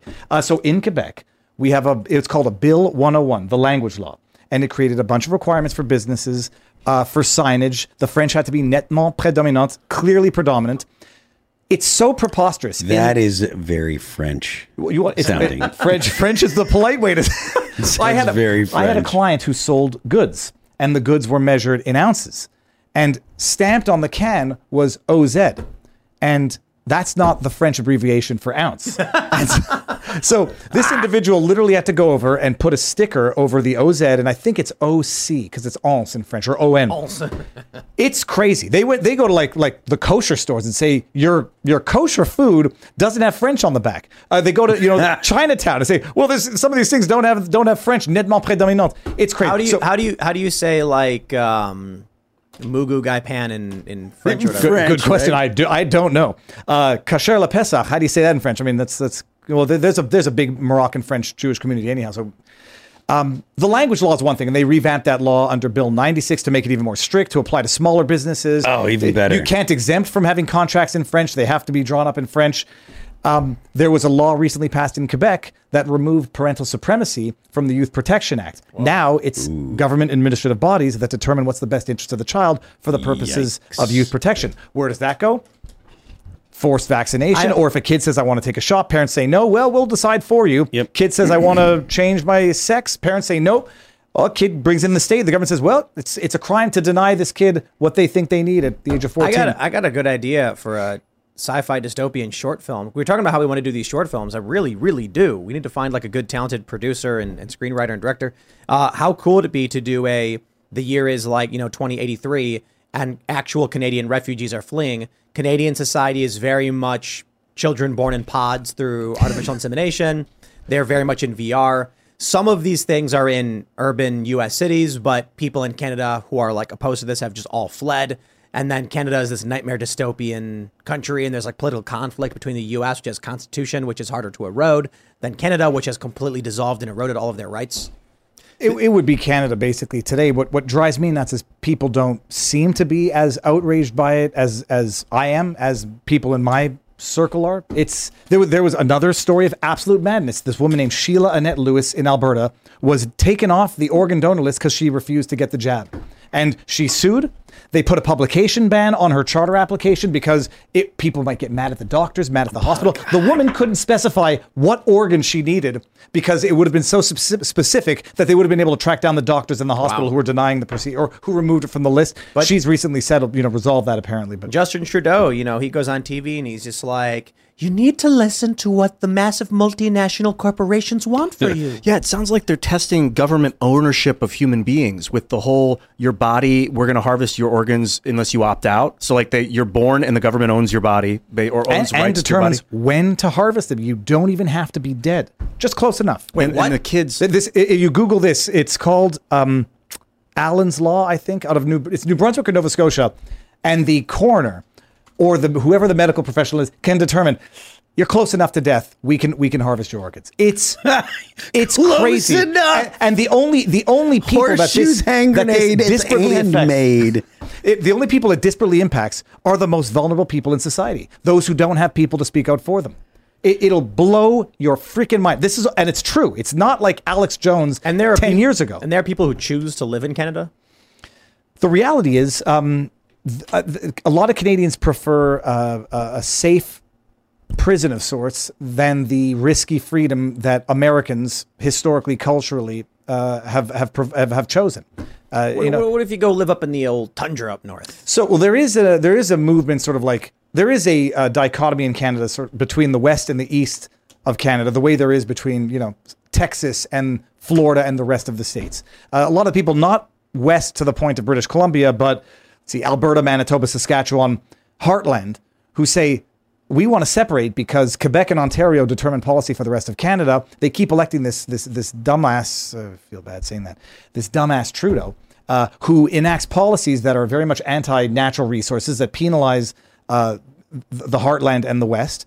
And they said, get, us- get us the hell out of here. They call it Wexit after Brexit, but this sentiment of loathing uh, the East has existed for a long time, and, and rightfully so. We have these things called equalization payments. So the federal government collects taxes from from from natural resources and the revenues of the provinces, and then reallocates it based on call it poverty for lack of a, for lack of a better word. And so they take the they take the taxation from Alberta oil sands, you know, the, the natural resources, and then they apportion it to Quebec and the eastern provinces, which are poorer provinces because they don't exploit natural resources the same way uh, the West does. And so the West is saying we are financing our oppressors through these equalization payments that go up to the federal, come down in Quebec, and then Quebec and Ontario, by and large, determine elections. So we are basically financing our own oppression. Is, does Trudeau have term limits? Does the There are no term limits, so he can keep getting reelected as long as he, as long as he gets reelected. But You called him a dumbass. he's he's worse. But, I but mean, I I'm being think polite. evil, evil. Yeah, what happened? I don't remember him being evil in the early days. Did he get? Oh, he was he, he always was, evil. you know, he the indications were always there because you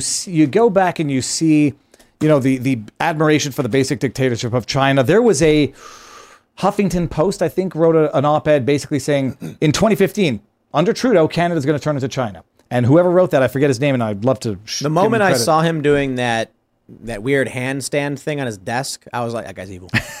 he he is it really is the the most insidious type of evil it's what cs lewis you know said that the the tyrant who who who tyrannizes you with the blessing of their own conscience is the worst type because they'll do it They believe they'll do it endlessly Do, yeah, because they're do, they believe they're doing yeah, it at, least, at least a criminal. If he says the Baron robber. At least he'll sleep. Maybe he'll be. Maybe he'll get tired one day and say, "Okay, you've had enough." Those who torment you for the with the blessing of their own soul will do it forever. Is it true that Justin Trudeau is the son of Fidel Castro? There are there are gonna to that effect. I hope so. there, there, I'm not serious. What the hell that is that? now You I never- want to never realize that dude's got some core I told strength. you. Holy, that looks like he's le- like Satan is levitating. I told you. We gotta the do yoga, moment man. I Pretty saw impressive, to be Trudeau do the honest. yoga handstand thing, I knew he was evil. He's got Oh strings my attached to his. he's heels. he's levitating. This reminds me of the the flagpole trend, like from like five, I six years remember. ago. Planking. That everyone, it's kind of like planking, but you go sideways like this, but on a flagpole, and you'd have to hold mm. yourself. Oh yeah, I up. remember that. Yeah, So the it dude's is muscular. impressive, but No wonder he keeps getting reelected. Now I'm trying to think of have I missed anything from the Canadian political censorshiporial hellscape? Well, what, what's going on with Bill C-16, the compelled speech law that Jordan Peterson basically became famous? Oh, that's that's about? that's that's old. That's already Yeah. law now. That that was the one that added gender expression, gender identity to aggravating factors But- for certain crimes. but that is a like what Peterson was concerned with actually has come to fruition. Oh it yeah, not? and, and I gotta tell you something. I, I did a video on that back in the day, back in the vlog when Viva had short hair and was not opinionated. And I said, oh, I'll be objective and say, you know, there is the old expression in law: bad cases make for bad law. And I've added to that: bad legislation makes for bad law, or bad legislation makes for bad cases, which makes for bad law. C16 added gender identity, gender expression to the criminal code for certain provisions of law, notably hate crimes, notably, notably aggravating factors. Peterson at the time said this is going to result in compelled speech. There was another scandal going on. Uh, I forget the details of that, so I don't want to get into it. Uh, he he was sounding the alarm back in the day. He- was 100% right. Then we get into this new law. Which one is it? It's called the uh, conversion therapy ban. Voted unanimously, got unanimous approval even from conservatives. And it is literally a provision of law that says you cannot talk someone out of being trans, being gay. We, we, we have that. Well, no, but thi- well, this this now actually, and I know California is enacting something very similar, which is why I say like people should be paying attention to what happened in Canada when you can violently suppress protests, freeze bank accounts, and then have it ratified by an independent commission. Big, big, big effing trouble for the rest of the the, the so-called free world. Um, but there's a ban on conversion therapy, and it only goes one way. You can tell someone that they are gay, that they are trans. You just can't tell them they're not. Which basically, as Jordan Peterson was was remarking, turns psychiatrists, psychologists, counselors into mere affirmation uh, units. Right, Like, be- because if someone says I've got I've got um, some sort of mental disorder, I feel like something's wrong with me. You know, a good therapist will help you figure out that there's nothing wrong with you. It's normal to feel weird sometimes. Like so, but or, or or or suggest you might you might very well grow out of this gender dysphoria thing, which was recognized forever. You might grow out of it, so let's not do anything rash right now because ninety some odd percent of all that would be criminalized now. A psychiatrist would have to say, "I understand. You're good to feel who you are, and what can we how, what can we do to help you?" Instead of what can we do to help you. That's interesting. Actually, I- that's the first time I've used We, that. we had Yeah, a, I we had like the inflection. our guest on the Culture War. Uh, one of our guests was saying that she was suffering from gender dysphoria to the point where she wanted to, she was considering surgery, and she talked to someone who said, "Get your hormones checked," and it turned out that her hormones were imbalanced. imbalanced. So she got prescribed female hormones, and immediately the dysphoria went away. That's probably like That would be illegal under these things, wouldn't it? Pretty sure. oh yeah, no, no, it would be. I, I think clearly. Affirmation is the funniest thing. Like some some woman weighs hundred pounds, and she's just like, "I'm too I- fat." I'm too Like, fat. I affirm. You're you. right. You're right. slow e- ease, ease up on not eating fat. I mean, it, it, it is literally that preposterous where you've turned, uh, you've criminalized the practice of psychiatry, the, the practice of, of psychology. Although I tend to think psychiatrists are all crazy in the first place, but you've criminalized it, and so you can you can only affirm it, and you can only convert one way. So it's not a ban on conversion therapy; it's a one way street ban on conversion therapy. you know what the end result of all this is in Canada, right? Let me think. Canada's culling itself. culling. Culling. Well, so now that you mentioned that, and this goes back to the other um, not conspiracy theory, the, the so-called replacement theory, which is you know racist conspiracy theory. Uh, the projections are, and the policy is to double the population of Canada by the end of the century. There's no way. Go from 38, 40 million to 80 million through immigration. Because now everybody's leaving. First of all, people are literally, the government is literally ending people's lives in record numbers. People are emigrating in record number. People are leading a lifestyle that leads to uh, not having children in record numbers. Government says, well, shit, the population's not growing naturally. I wonder why. I mean, no, no shit, Sherlock. They what do we do? Immigrants, bring them in. And, and, and they're erasing uh, uh, Canadian social order. you know, it, and it depends what even what anyone even means by that. It's what's clear is that doubling the population through immigration, and I presume it's going to be legal. It's not, you know, I don't know what the difference is between legal and illegal anymore. It's just what the government says. Doubling a population in such a short period of time, if it's not replacement, it's at the very it's at the very least dilution. Dilute in half the, the Canadian population as it is, and hope. I don't know how they hope it's going to even work out financially if you're not bringing in um, individuals who are going to be working, generating revenue, contributing tax dollars to the system itself, which is already so depleted it can't support its own healthcare system. It's it's controlled demolition. I mean, Yeah. there's there's no other way to say it. is replacement theory where if someone's got like a racist population, they're like, we're going to move in the race that we want to replace the ones we don't. As far as I understand, th- what makes replacement theory racist is the idea is that you're bringing in non-whites to replace whites. The the thing that makes it racist is the wrong people are talking about it. Well, the th- you, you Well, could- but the, see, the thing is, it turns out all of those people were actually wrong. It's not happening in the U.S. It's happening in Canada. And it's not replacement theory. What it is, you see, is uh, it's just a, a cultural diversity, and it's like C- C- Canada is not monolithic ethnically, ra- racially, but much more so than the U.S., which is the irony in all of this. The U.S., the most racist place on earth, and people look at Florida and say it's a a, a bigoted, That's homophobic. true. That principle, he said, Canada was. not I, I know, racist. I know. was wrong. And I, you got, I got to listen to these Canadian nincompoops say how racist and bigoted Florida is. I mean, you- you've never been to Florida and you've never been to Miami and you've never seen anything if that's what you say. Setting all that aside, it doesn't matter where, where the population comes from. What you have is an outright dilution of the political landscape in Canada. And I, if I had to wager a bet, I don't think Trust Justin Trudeau's bringing in uh, a, a, an immigrant population that he thinks is not going to be favorable to his policy and his party. And so it's basically a way of importing votes. If you say that in people. America, that's racist. Yeah, I, I, I, I'm not talking race. Bring them in from any racial. No, no, no, country. no, no, no, no. I'm no. It doesn't, it it doesn't matter what it doesn't matter what you're saying. it's if you say that it will you will be accused of racism. Dude, I, I get I get accused of being a Nazi, despite the fact that I'm I'm a, a quite clearly a, a Jew boy. I mean, it's like it, it's it's preposterous. And if anybody says that that's racist, my boy. my retort is my retort to that is it is quite clearly policy because who do who do who do they automatically tighten up the borders for in terms of immigrants? Cubans, because they tend to vote a certain way politically. So it has nothing to do with race. It has only to do with politics, and that's exactly what's going on in Canada I, I was tripping out just now, thinking Trudeau could be the prime minister in for forty a very years. long Yeah. time.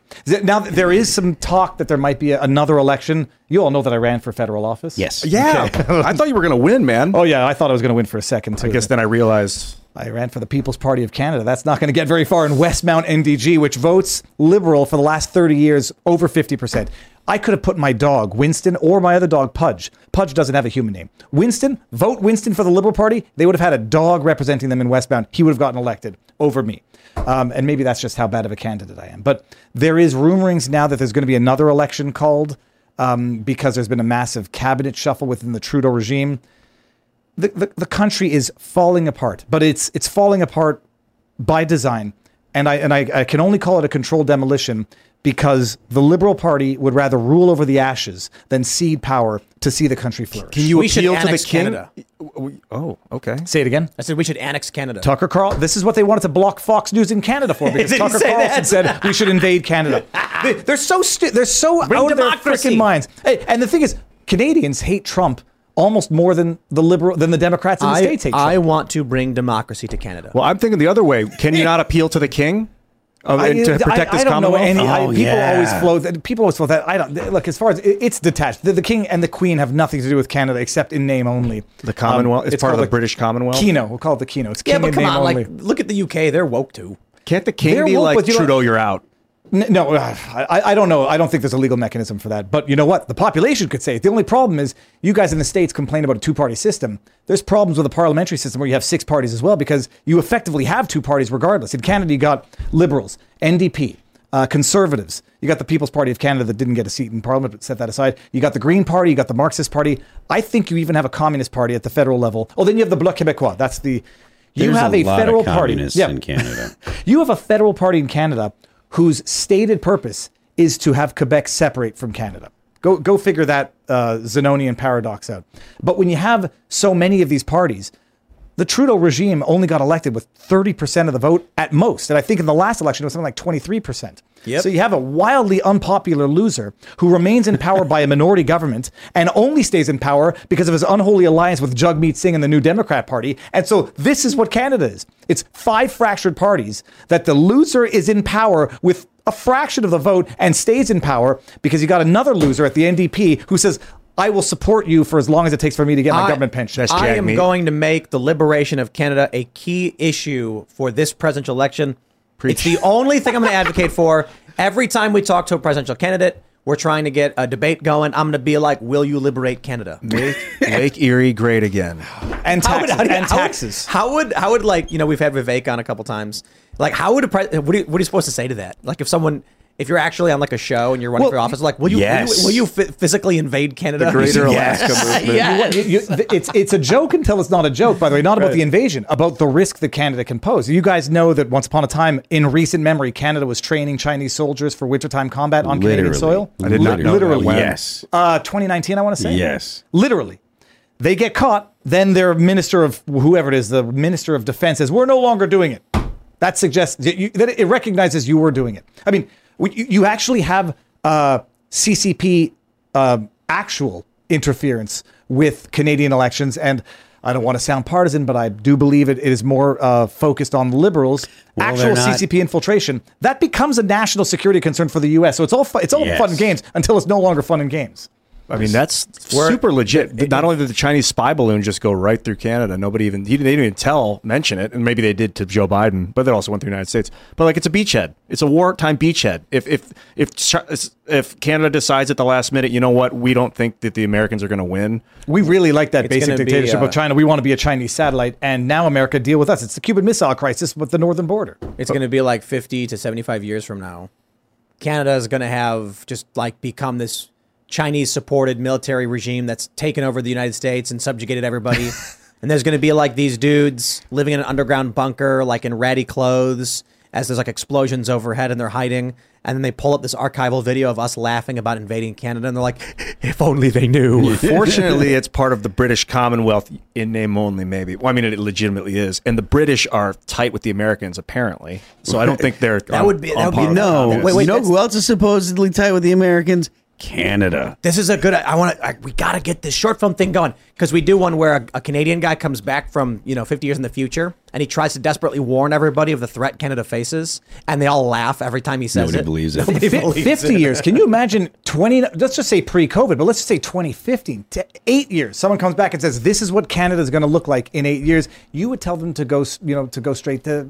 But the guy, the guy comes to America and he's like, "You need to convince your leaders to invade Canada," and they're like, "Ah," they all China's- bust out laughing. China's going to take the eastern half of Russia, and then they're going to have a straight line right over the pole. Just walk. They're going to just build roads right through Russia, right over the Atlantic, or right over the Arctic, and into into Canada. They're doing that. Uh, there's a new Arctic Silk Road. They're Yeah. calling it. Um, and yeah, partnership Northwest between Passage. China and I'd be down with a Russia. freeway across the Bering Strait, but I'm talking diplomacy. We're, t- we're talking we're talking about invasion, Ian. That's a totally I- different I- topic. yeah, but like I'm trying you to know, think, ha- have I forgotten invasion, anything about the Canada? Cultural invasion. Does the chat? If, if the, I, I, I'm so used to following a chat. If anybody has, if I've forgotten anything about the madness of Canada, I think we've, I think we've covered it all. How's Let's go to super chats because some people did bring some stuff up. We'll get Sick. to those. Crazy and uh, if you haven't already, smash the like button, subscribe to this channel, share the show with your friends, become a member at timcast.com, and uh, yeah, we'll read some more super chats. I'm not your buddy guy says it's I rather it's rather unnerving just thinking about how far the left will go for power. I mean, people terminate others for insurance fraud. I mean, what would you do for the keys to America? Oh, debanking. Thank you. Yeah. Uh, I'm not your buddy guy. Nigel Farage. In a well, debanking in Canada, the- you know, this Jeremy MacKenzie, one of these guys who got caught up with, they de- they debank people for political purposes. I, I suspect Paul Bernardo, a convicted murderer and worse, uh, still has a bank account. It's it's it's the politicization of everything, and it's the weaponization yeah. of essential services for politics. It's uh, too uh, much. It's it's uh, uh, how do you pronounce it? Uh, Solzhenitsyn or no? Solzhenitsyn. Yeah. Solzhenitsyn. Uh, The Gulag Archipelago he wrote. I gotta- yeah, I gotta that read that, uh, uh, uh, the criminal it was just an unfortunate affliction, but you knew better, right? So when the criminal commits the crime, it's like, well, you know, but when you do it, ooh. Let's grab some more uh, super chats. Where are we at? Let's grab. What do we got? Some questions. Pinochet's helicopter tour says RFK had powder burn, powder burn stippling behind his ear. Oof. if anybody in the chat knows the name of his recently appointed, like a, a new guy to Secret Service who was the one who recently died, who everybody's, you know, who, who knows this theory seems to suspect is the one who pulled the fatal shots. For the ones who work hard to ensure their crew can always go the extra mile, and the ones who get in early so everyone can go home on time, there's Grainger, offering professional grade supplies backed by product experts so you can quickly and easily find what you need. Plus, you can count on access to a committed team ready to go the extra mile for you.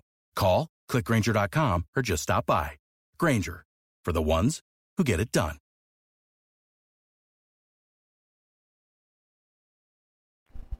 Let's grab some good questions. I'm trying to find some good questions or stuff about Canada, but we'll Can I, read some can. I, can uh, br- uh, unsolicited, I said I would mention it because have you ever heard about this guy named, you've heard of Phil Demers? No. This- oh, God, this is gonna. This is another one's gonna blow your mind because it's come to the states now. Phil Demers, the Walrus Whisperer. He was the guy who got involved in a ten-year legal battle with Marineland for for whistleblowing on the bad treatment of of, of Smooshi the Walrus. Um, that, that's one separate story. But now he's turned his sights on uh, the Miami Seaquarium, where they have an orca whale that's been living in captivity for I think it's 40 years, 50 years. And so he's uh he he's been he's now that he's settled with Marineland, Marineland moved the walrus to Abu Dhabi. He's turned his sights on on Marine on um, the Miami Seaquarium, and he recently got slapped with a lawsuit in Florida for flying a drone over the stadium where this whale has been kept, not for public uh, viewing. And he got sued by the whoever owns the Miami Seaquarium. Uh, they want to prevent him from from flying drones over, you know, injunction. But uh, a worthwhile cause. Uh, The guy's Phil Demers, Walrus Whisperer, and uh, if anybody does not know about what's going on at the Miami Seaquarium, definitely worth. Is that what they made Must be, Blackfish about? It, uh, I don't. I don't actually. I don't know because I. This is a terrible. I have not watched Blackfish. Oh, I, I, it's a good movie. I know. I, I'm sure it's, It's really great. me- It's about a whale in captivity. His dorsal fin is just bent because he's stuck so in such tight quarters. Horror. Yeah, because horribly apparently, like they need to build that muscle by actually cruising the open. This orca Lolita, has, it's, she swims in a, in a soup thing Yeah. uh, all day long for decades. And I went there because he held a protest, And I went in and saw what they did with the manatees. The manatees, they're 55, 65 years old. They live in, in a glorified swimming pool. I mean, I, I think some, I know people who are not, you know, very well to do have bigger swimming pools than this. Higher order mammals living in, it's, it's inhumane captivity. You see what we do with Chicken City? Uh, Chicken City looks, it- it's, amazing. I, I, first of all, those chickens look delicious. So, you know, if, if any Every one of them Friday they has an fresh accident. sushi. They're humans. Why, don't but live that why? well. Is, is sushi known, is We- fish known to be good for birds? Oh, absolutely. They love it. But uh, we do sushi Friday here with like the, all the crew and everyone gets sushi. It's like we do a big order. It's like a you know it's like a team building thing, I guess. And then the leftovers, the only the fresh fish portion of the leftovers that people don't eat, we'll just throw to the chickens. But it's like the the, the sashimi is the first thing people pick at because it's the good stuff. You know what I mean? But then uh, we don't give the rice and the weird sauce to the just the fresh you, fish. You don't want you don't want the you don't want the chickens to be overweight. They might have to come to you and say, "I feel fat." Well, today." dude, I just got to tell you, like, you take a bunch of hens and a, and a rooster, and you throw fish in. The hens are like piranhas. I'm assuming it's because they produce eggs every day, so they're ravenous, and the roosters don't. So they're just like, whoa, like these ladies are hungry. All right, let's read this one. Andrew Ho says, Tim, you just mentioned the Australian favorite without naming it, the Tim Tam Slam, where you bite you bite the diagonally opposite corners off and suck coffee or tea through the soft chocolate center. I am familiar with Tim Tams. That sounds amazing. I think I'm going to order some. No, no, I can't eat it. I can't eat it. We can't do it. I'm cutting Have out you guys sugar, eating uh, healthy. have you heard about heard of the shoey? Have you guys heard of that? It's an Australian New Zealand thing. So it's where you pour a beer into your shoe and then you chug it. What? Yeah. No, I guess it's a good way to get probiotics in your belly. Depending on what's in your shoe. It's your own shoe, but yeah. Kofifi King says, Hey, Tim, you should check the 2020 movie called Possessor. It's about an assassin who controls other people's bodies using brain implant technology to execute high profile targets. Freaky movie. Cool. There was also Gamer, where uh, the bad guy has these nanobots that he can control you once they go into your brain. I mean, that's that's based on nature, where you have those insects that get, uh, you know, the the, par- the parasites that go, yeah, and they go up and commit suicide. Fungus. so Oh, yeah. spread- yeah. And grasshoppers and stuff. That's what uh, Last of Us is based on. Cordyceps gets in I- humans, and then they become fungus. And Uh, I might have to see. I, thi- that. I think it's not actually cordyceps, though. It could be wrong. Maybe it is. But uh, Paul Stamets was like, it's giving cordyceps a bad name. all right, Hank the Hokage Hill says, "Viva, please talk about Pierre Poy- Poili- Poiliev. Poiliev." the leader of the Conservative Party. Uh, I, I never tell anybody who to vote for. Uh, I will vote PPC myself for obvious reasons. I don't trust the Conservative Party, which also unanimously voted to support this anti-conversion bill. Uh, Pierre Poilievre, he, he's charismatic. He kind of looks like Clark Kent. Um, but uh, Pierre Poilievre supported the trucker protest when it became politically cool to support the trucker protest, and then threw them under the bus when it became uh, toxic to do so because of the results of the commission. He also threw, if we're if we're holding grudges, which I have not been known to do, I'll forgive, but I won't forget. He threw um, Christine Anderson under the bus. Remember Christine Anderson, the European member of Parliament, who came here. She took a picture with I'm going to forget the exact circumstances. But bottom line, he, he called um, Christine Anderson, one of the European parliamentarians who was uh, uh, radically critical of Justin Trudeau and of what's going on in Canada. He called her, uh, you know, uh, xenophobe uh, and you know Islamophobe uh, extremist who shouldn't have come to Canada because she came to Canada to do a tour. That that was borderline unforgivable in my opinion. Um, so yeah, that's that's Pierre Poilievre. He, he might he might be a better alternative, but he would not be my first choice. If he'd continued to support the truckers after the Well, if he- if he had- council, would if- he have been just erased from politics? I don't know. Um, I think he's going to get a, well. He's not going to get erased from politics now because there's no alternative. But it would have been the principled thing for him to do. He was slow to support the trucker convoy. Then he did it when it was cool, and then he dropped them and pivoted when it was no longer cool to do so. Oh, but that reminded me of one other one other craziness out of Canada. This uh, member of provincial parliament, Joel Harden, for the New Democrat Party. I don't know if you heard about this. There was a protest that I went to document. It was uh, it was education, not indoctrination, put on by Billboard Chris and this 17 year old kid. Oh, we want to get so embarrassed if I can't remember his name now. Josh Alexander. Jeez. I go to this protest. I get home the day after th- that night, and apparently a member of provincial parliament was physically assaulted, punched in the face by the hateful anti-trans uh, Oh, crowd. yeah, we saw this Yeah. one. and I'm like, oh shit, that's serious. If that happened, let's find the person who did it. Hashtag justice for Joel. And I said, call me crazy. If a member of provincial parliament were punched in the face by an anti-trans protester, something tells me the CBC would cover it, Global News would cover it, uh, Radio Canada would cover it, but they weren't. And I said, "Oh, we got to find this person." Hashtag Justice for Joel. They found the person. The dumbass bumped himself in the face with his own bullhorn. The internet literally. I mean, it's so amazing when you have like twelve live streamers on both sides. You see the moment They caught the clip. they of him caught in his face. Now, whether or not someone bumped into him and it pushed into his He face, he was not punched. He wasn't punched. Then he comes out and does an interview and says, "Oh, I was hit." It's like, well, we see the video, and you literally see the metal eyelet where the, I guess where the, the what are they called? Those things that go around your neck uh, go into. You see into it go face. into his freaking face. And I watch a lot of UFC. I've never been in a fight. I was like, if that came from being punched in the face, there would be bruising around the sharp incision, not just a sharp incision. Busted. Busted, busted, never apologizes. The media never covers it. Of course. And that's it. Goes on. He's, he's a sitting member of provincial parliament. All right, here we go. Maya Soli says, Hi, Tim. My BF and I are both huge fans and have been members since April. I was hoping you could shout out my boss's GoFundMe. He has a blueberry farm, and back in May, we had a freak frost, and he lost about 70% of his crop. Sobieski's River Valley Farm. Sounds delicious. Sounds great. Best of luck in that. Uh... DTQC says currently working on a project that will remotely disconnect electrical vehicle recharge stations for the purpose of power balancing.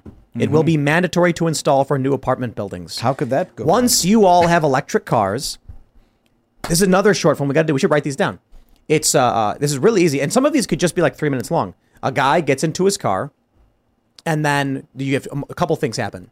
His battery of his car is at thirty percent, and he's like, ah, geez, and then he like he's like, why wasn't it charging? And then it's like an, an alert, and it's like energy grid advisory due to excessive heat, vehicle recharge has been disabled. And then the other one is a guy gets in his car and he's backing out, and then all of a sudden everything shuts off in the car, and then he's like, oh, oh crap, and the screen turns on and it's red, and it says warrant detected for for driver, you know, David Fry or or you know whatever, and then it's and then it's like uh, uh you know delivery to precinct thirty seven, and then you're like, and then the car drives you to the police station where the cops are waiting for you. Yeah, or or you know, hey, we found out that you donated to the trucker convoy, disable vehicle, or assassinations via vehicle, which is also something that I believe has been discussed with Probably already happened numerous times. They've they've been hacking cars for a, over a decade. Mm-hmm. Well, I mean, to be completely honest, they've been cutting brake lines for a long time. You know what I mean? True. This just seems uh, uh, mu- much Princess more efficient. Diana. Yeah, it's done remotely. That's why it's weird.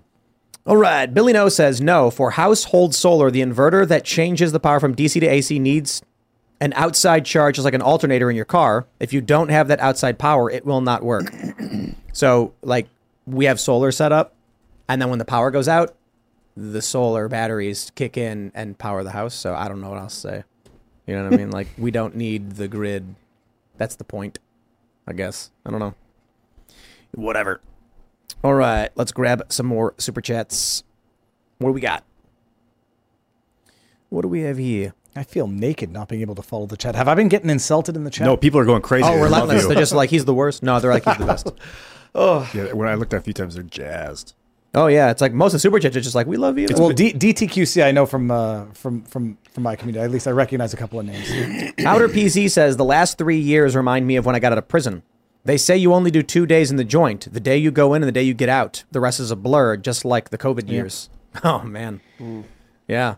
No, it's amazing. It's, it's it's March 2020, two weeks to flatten the curve, and uh, we are in 2023, where the U.S. just lifted their vaccine requirements to cra- to cross the border in Canada. Oh, that that well, that was another interesting one where there was a 2020 law, 20, a 2001 law from Quebec that seemingly allows for compelled va- vaccination. People only recently discovered it and thought it was new legislation.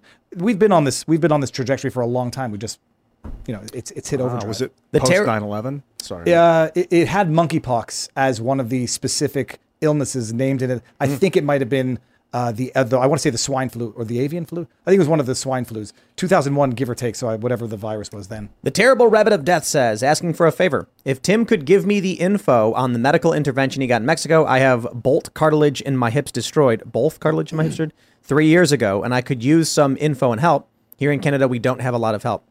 It is the Cellular Performance Institute. They are based out of Tijuana. And uh, Joe Rogan talked about it on his podcast with Eddie Bravo, and I think it's come up more than once. Eddie Bravo's talking about how it like totally fixed his shoulder. It is not cheap. It is not cheap, But uh, take a look at their website. It was it's it's it's an experience. I got to tell you. Watch their videos.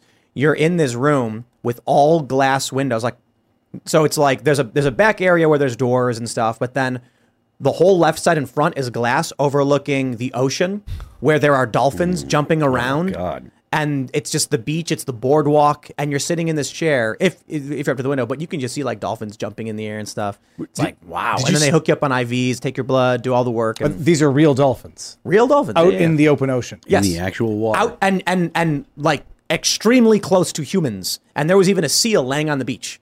It's that's Tijuana. Were you in the clinic the whole time, or did you go to a hotel and back? Hotel and back. Okay. And and then the, hilariously, Tijuana has a chain of casinos that are like like McDonald's basically. You walk into this very small, like two thousand square foot casino with like one dealer, and that's that's what people do. How, lo- how long ago were you in Tijuana? Two weeks ago. Is it? I mean, like I am a very fearful person. and I'll never go. Technically, But it was is, like a is week it ago. is it is it as bad as I mean? A Tijuana crime rate. I, I remember looking it up was atrocious. No, no, it's fine. I was in I was in Tijuana last week. I we we uh we we were there Friday, Saturday. What did we do? Uh Saturday morning. No, Friday night we flew to Vegas because we are like we're coming back and we, they have this thing called JSX, which is uh Just sex. JSX is an airline. Sounds like it. and and uh, they're re- a regional airline, 30 seaters, but they fly out of private terminals, so it's super easy. You walk right on the plane. Awesome. and it's like the same price as a reg- regular flight. They just have only smaller planes, so they don't got to go through the standard BS. But we went, went to Vegas. Dude. Uh, so here's the thing. Here's the secret they, they, they tell you about places like Tijuana and places like Cartagena and uh, Cancun you as a American or Canadian tourist are probably totally safe because if anyone screws with you while you're down there, the cartels will flay them alive. This is what was ex- explained. I was ex- this was explained to me by some uh, journalists who specialize in South America uh, ten years ago, and it's the same thing I hear from people who live in Mexico and live in Tijuana and live in Cancun. There was a, a guy literally last week told me the story that there was a town in Mexico that had a casino and a resort, and s- someone kidnapped an American, and it was a huge news story. Within a month or so, the casino was out of like was dead, and they were on the verge of collapse. Nobody was booking anymore. Americans panicked and didn't want to go there. The cartels got extremely angry that their source of income was destroyed. So there was another story where this was, happened recently. Someone, Amer- two Americans got kidnapped by a cartel member. The cartel searched their ranks to figure out who did it and turned them all over to the authorities. So the general idea is you are the money for these people when you come to Tijuana. You may get pickpocketed, someone might snatch your purse or something like that, but for the most part, people stay away in terms of crime from tourists because the the like justice in this place for people who take the money away like from the cartels is not what we would in America would describe as justice. More so like I don't know criminal harm Well, you can you can understand the financial repercussions for crime. I understand that rationale. I'm still not going if that's the way that law law is, is anything. maintained. It's, it's like imagine you're walking down the street and you're like, wow, look at this delicious restaurant. And then a guy's lurking behind you and then he's just gone. It's just like, you, you, it's, I got to tell you, man, Tijuana was amazing. We were walking around. It's totally safe. I've There's been there lots in of tourists. 2007. It was phenomenal. It's- It's, worth it's- seeing just to see the border wall from the other side. It's really close Yeah, to I- the border. I, I really, my, my, wife went, but it was 20 years ago. Took a bus and then walked over the border and said um, did not have a good experience. But that was 20 years ago. But also, I, I, that's like it's a safe town, but don't you know don't get lost or don't go here or don't go out at night. Then I'm like that's not a safe town, and I'm I'm I'm going to avoid or one of, one of our friends has got like a very nice vehicle. It's very flashy, and he's like never had any problems. You know, there, there's there's probably crime, but it's probably not in the area in the areas where most tourists are at, and for the reasons described. Now, I don't know to what extent that's that's like the case because it's not like I'm watching cartel members snatch people up, but it's basically what everyone will tell you. Like, don't worry, the cartels have your back. It's not like it's a good thing, but you know you'll be okay. It's it's, it's a it's the, it comes to the same. It's just for different reasons. You went to Vegas. You said, "Did you see that giant eyeball thing? Yeah. What is it? Whoa! Okay, what's the giant eyeball? Madison's the sphere, the, the new building. Okay, Yeah. how long ago were you there? last week, Okay, uh, so I- uh, last Saturday. Did they they just finish it and just opened it? Like couple maybe a weeks month ago. Yeah. Yeah. What is and it? You're like, it's a giant building with One TVs all- all over it. Oh, It is you a can go in and hang It's a, out. it's, a, it's a venue. But on the outside, it's a floating eye. It looks like a big. It's a, old- it's, it's a s- a building shaped like a sphere with TVs on it. and they can make it look like whatever they want. Oh They've been my building that gosh. like, When we- for, for a decade. When we flew in, it was the moon, oh, and that's you could amazing. And it, and then one was the Earth, and it's spinning. The dog eye is creepy. I think- a gigantic dog eye looking around.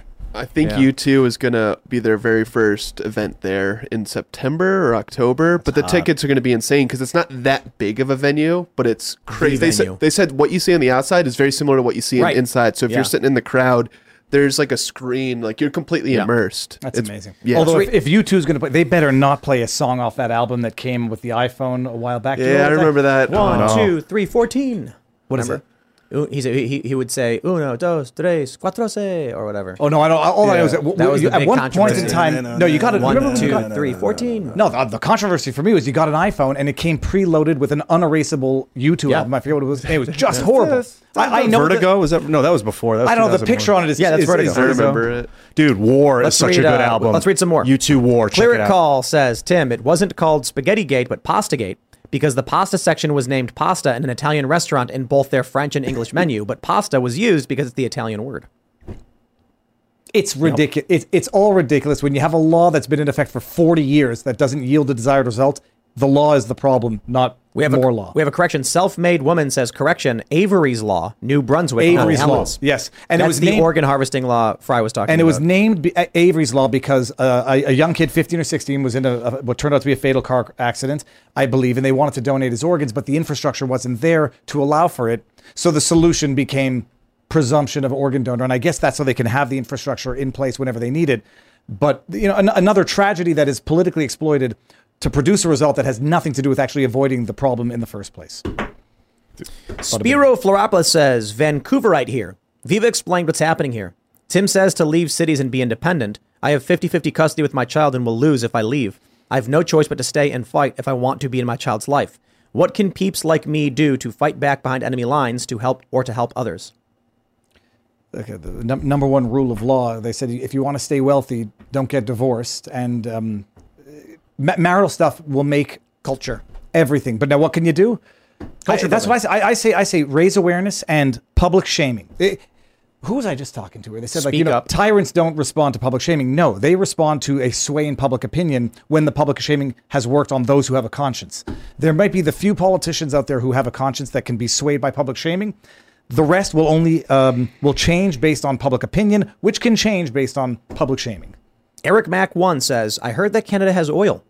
Sounds like Canada needs some U.S. liberation. Ooh, yeah. We got we, we got oil. They just they don't they don't want to exploit our natural resources. They prefer, and I say Trudeau prefers to buy from Venezuela and Saudi Arabia. You could instead of use a little democracy up there. Got oil sands and, and got oil sands. Got there's a lot of gas, uh, gas and oil off Newfoundland. I mean, we got we we are natural resource rich, but we prefer to buy from tyrants because it makes us feel better not to make it at all. But home. that makes me think that Canada would become a target for global military action if they have a ton of oil and they're not using it. It's just well, I mean, sitting there there That's are our oil. there are there are uh, suspicions about foreign interests, Chinese interests buying up uh, massive amounts of interest in Yep. certain natural resources or certain properties, and you know th- there is that concern. I don't know enough about it to to, to, to Economic, about it. global economic action. Let's read. We got uh, Carlos Y says, Tim, I've sent you $100 in super chats trying to ask congressmen if they will table a bill to buy Alberta. We'll trade oil for freedom. You can't buy Alberta would be the wrong province to do that in it. You Gotta can't break conquer. up Canada. Buy right Conquer. California should annex British Columbia since you know spiritually and, and, and ideologically they're they're quite aligned. Amen. Um, I say that I say that tongue in cheek so that no one thinks I'm anti-Canadian. I'm, I'm checking, just the, all like I'm checking the map right here. But um, no, you Going can't. You can't to break up. That's the whole problem with Quebec separation. It would separate the maritime provinces physically from the rest of Canada. You can't do that. We conquer Alberta. And you have no say in the matter because it is your land we'll be conquering. You, I, you might not meet that much resistance. we'll be greeted as liberators. invade Canada. Oh man, that would be great. I'm not your buddy guy says please invade. I would gladly join the US. Oh. Th- there, there's a lot of sta- well, it depends which state. I mean, California, on, New York Trudeau invading the U.S. us. Maybe like, Tru- uh, uh, who knows? But no, What's the- he gonna do? Ideologically, there would be there's a lot of alignment in certain parts, but big cities, yeah, California is much like Canada. Robert Bradbury says Tim's just talking Fallout 3, which I'm playing right now. Such a good game, Fallout 3. What of was uh, the. Fallout 3 references? Yeah, it is a good game. just talking about the apocalypse, I guess. What I'm really excited for is, uh, and I mean this somewhat sarcastically, they're they've already got a mod for Skyrim where you can actually speak into a headset into one of the characters who can respond using ChatGPT. I can't wait to try that kind of stuff out. It's out now. You can download it right now and play it. Oh, on Yeah. Skyrim now? I'll Yeah, to download, it. So basically, you're in the game and you'll be like, companion, where do you think we should go? And then the companion will respond, being like, That- perhaps we should go to this place. That's really taking video games to the kind of the next level for Yes. for immersion. Wait until they can neurostimulate sexual arousal, and then you can play a video game and actually have meaningful relationships with, with the character. I've never played we, we- Skyrim. we by the talked about this the other day. Like we are we are a year or two away from not neural stimulation, but when they already have mods for Skyrim where you can actually talk, yeah, it's going to be seamless. You're actually going to play. You're, you're going to be playing like it could be a mod or a new game could come out within two or three years. And you're wearing a headset, and you walk up to the a character, and you say, "I need you to join me on my quest." And it's a random NPC, auto-generated by AI, and they'll be like, uh, "Me? What's your quest?" You'll be like, "I am a noble knight going to fight a dragon," and they'll be like, "I, I can't fight a dragon." You'll be like, "Doesn't matter. You are coming with me." And they'll go, "Dude, you're crazy. I'm out of here," and they run away. you run up to another person, and say, "How about you? Do you want to join me on my quest?" They'll be like, "Sounds good to me. What's your name?" And they'll be like, "My name's John Smith." You'll just be talking to people and they'll and then you'll be like, "Hey, go fight that wolf," and they'll be like, "You got it," and then they'll run over and start fighting it, and you're just like, it, "That's it's going to be nuts." I- I've I've never touched or seen anything personally about Fallout 3 or Skyrim, so I have no idea how Yo, these it's- games work. it's gonna be it's gonna be Well, so they didn't do crazy. Fallout 3. I, I, it just sounds like it sounds like social media where you just never know if you're actually interacting with Yes. a real human or a bot. but people are going to play games. There's going to be a there's going to be some dude. He's an incel guy, right? He lives in his basement. He's going to play the game, and he's going to see this beautiful female NPC character named, you know, Anna Smith, and he's going to be like, "I choose you to be my maiden," and she'll be like, "Yes." It will remember everything you say because text files are not that big, and then you'll come home from work, turn the game on, and be like, "How was your day?" And it's like, "Well, I was tending to the sheep, a dragon attacked." And First of all, did you say Anna Smith because of Anna Nicole Smith, or was that just a Random. random? It's amazing. Um, Random- Have you seen Smith the is a common name. Is it the movie Her or She? The, Her. Uh, I- I've never, I've With never seen that Phoenix? with Joaquin Phoenix. I mean, this sounds like the plot to that movie. I haven't yeah, seen it. basically. Uh, Google has uh, they made a, a AI with like video game with like 30 AIs and they gave them very few parameters and then came back to it and they've created like memories like Yeah. the different AI characters with And each other and you know- stuff. you know what the scary thing is going to be? When you're playing like GTA, what are they on six? When you're playing GTA Oh. seven, and you walk up to a guy in the street and you say something like, "I'm going to end your life," and they beg you, they beg for their lives. Oh, It's going to be nightmarish. And those games when let they're me, let, let me- I just want to say this: Have you, has, everybody who's ever played a game with um, morality meters or whatever you'd call it, like Yeah. Fallout has it, yeah, Fable stuff like that. Right. Everybody, the, the the trope is you play as a good guy, and then once you beat it, you're like, all right, now I'm gonna play it again as a bad guy. Yeah, then you kill And then- everything and no, you do- no, and then as soon as you start the game, and the guy walks up to you in the first one, he says like, my son died, and you can choose screw you, haha, or I'm sorry for your loss. You're sitting there staring at the wanting to be mean, going, I can't press it. I can't be mean. like nobody, people have a hard time playing the bad character and being evil. I don't know, man. It's pretty easy to pick up the hooker in GTA and then take her behind the building. But and- GTA is not a game where you're you're you're like so in Skyrim and Fallout, you you are building relations with the characters they talk to you and ask you for things, and you have to choose to be a bad person to them. Okay. So what people will do is quick save, be bad, and then load, and then not be bad anymore. Ah, okay. I'm really concerned for the games that are persistent worlds where even when you log off, they're they're still going because then the people will miss it. They'll be thinking about it like I can't be logged out. I have to be in there or I'm gonna miss. You're gonna get a phone call from your NPC wife. Like you were bringing this up, you can call NPCs. They'll call you, Yep. and they'll be like, "It's time to harvest the crops for 199 I can harvest the crops for you." Oh my god. Yep. and you're going to be like, uh, authorized purchase. Okay. When you come home, you're going to have fresh watermelon available for your play ga- for your game. This, is ama- this sounds amazing. You get a I'll- phone I'll- call- I'm going to stick with NES Contra, uh, and I'm going to turn it off. Good when I'm- game. Up, yeah. up, down, down. Already. I, I, I Right, finished Check it the out. game without losing a life. Yo, Me al- too. And I Already, rec- without already, I got. Uh, I was talking to a customer service AI bot that said, and I was like, human. It goes, I can answer a lot of questions. Why don't you try? Ask me anything. And then I'm like, no, I want to speak to a human, but I can answer your questions. Try asking. Like we're already there where this creepy bot is trying to be the you know. How many lives did you have when you beat the game after you didn't die in Contra? Oh, no, I, I don't even use the up, up, down, down, left, right, left, right, A, B. I, so- I so- used the code, but then I didn't die, and I had like 33 guys Oh, at yeah, the end of the you, you game. get, yeah, you get an gain extra life every day. You end, you end the game with an intact. If you don't lose a life, with seven extra, with seven men, I believe, six or seven. so it would've been 14 minutes and but, yeah. 57 seconds. Didn't lose a life. Hmm, nice work. All right, everybody. Spread gun. It's Friday night. Oh yeah, that's Rapid the best. spread that's the gun. best- That's the best right. one. Of course. Everybody, if you haven't already, would you kindly smash that like button, subscribe to this channel, share the show with your friends, buy our coffee. New blends are now available. Mr. Boca's Pumpkin Spice is back. And I recommend you buy it now because we are selling those very, very quickly. Stand Your Ground is currently unavailable. I guess everybody really wanted the medium roast.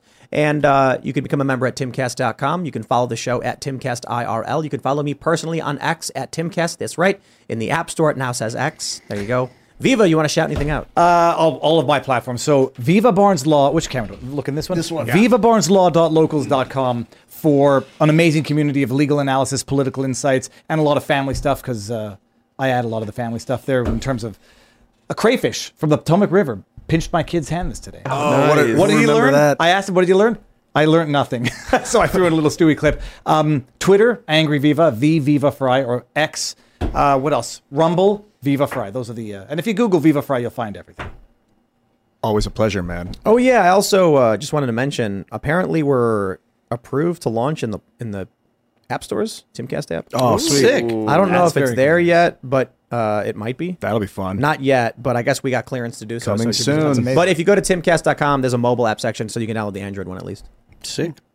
I am uh, Phil Labonte, Phil that remains official uh, on Instagram, Phil that remains on Twitter or X, whatever you want to call it. I don't care. Uh, the band is all that remains uh, on Spotify, Apple Music, Pandora, YouTube, all the places. You know. I'm Ian Crossland. Follow me at Ian Crossland on X and everywhere else. Mine's YouTube. You name it, you go there. I'll probably be there. And uh, hit me up. Good to see you, Dave. Always a pleasure, man. Really good to see Thank you Thank you. very much. Now, now I'm on to the next leg of the journey with uh, down to Florida. So we'll see if I can get there tomorrow. It's like 14 hours in good weather, but might have to break it up over two days. Godspeed, my man. Thank you. Uh, and you guys can follow me at Kellen PDL. I'm a supporter of the uh, Great Alaskan Expansion. Uh, that's what I'm gonna. That's what I'm gonna call it. And actually, we get dolphins out here in Maryland. Uh, some occasionally they'll come up the Potomac River in the Chesapeake Bay occasionally too. So Right on. But yeah, fun show. Thanks, guys. Thanks for hanging out, everybody. We'll be back with clips throughout the weekend, and then we'll see you on Monday.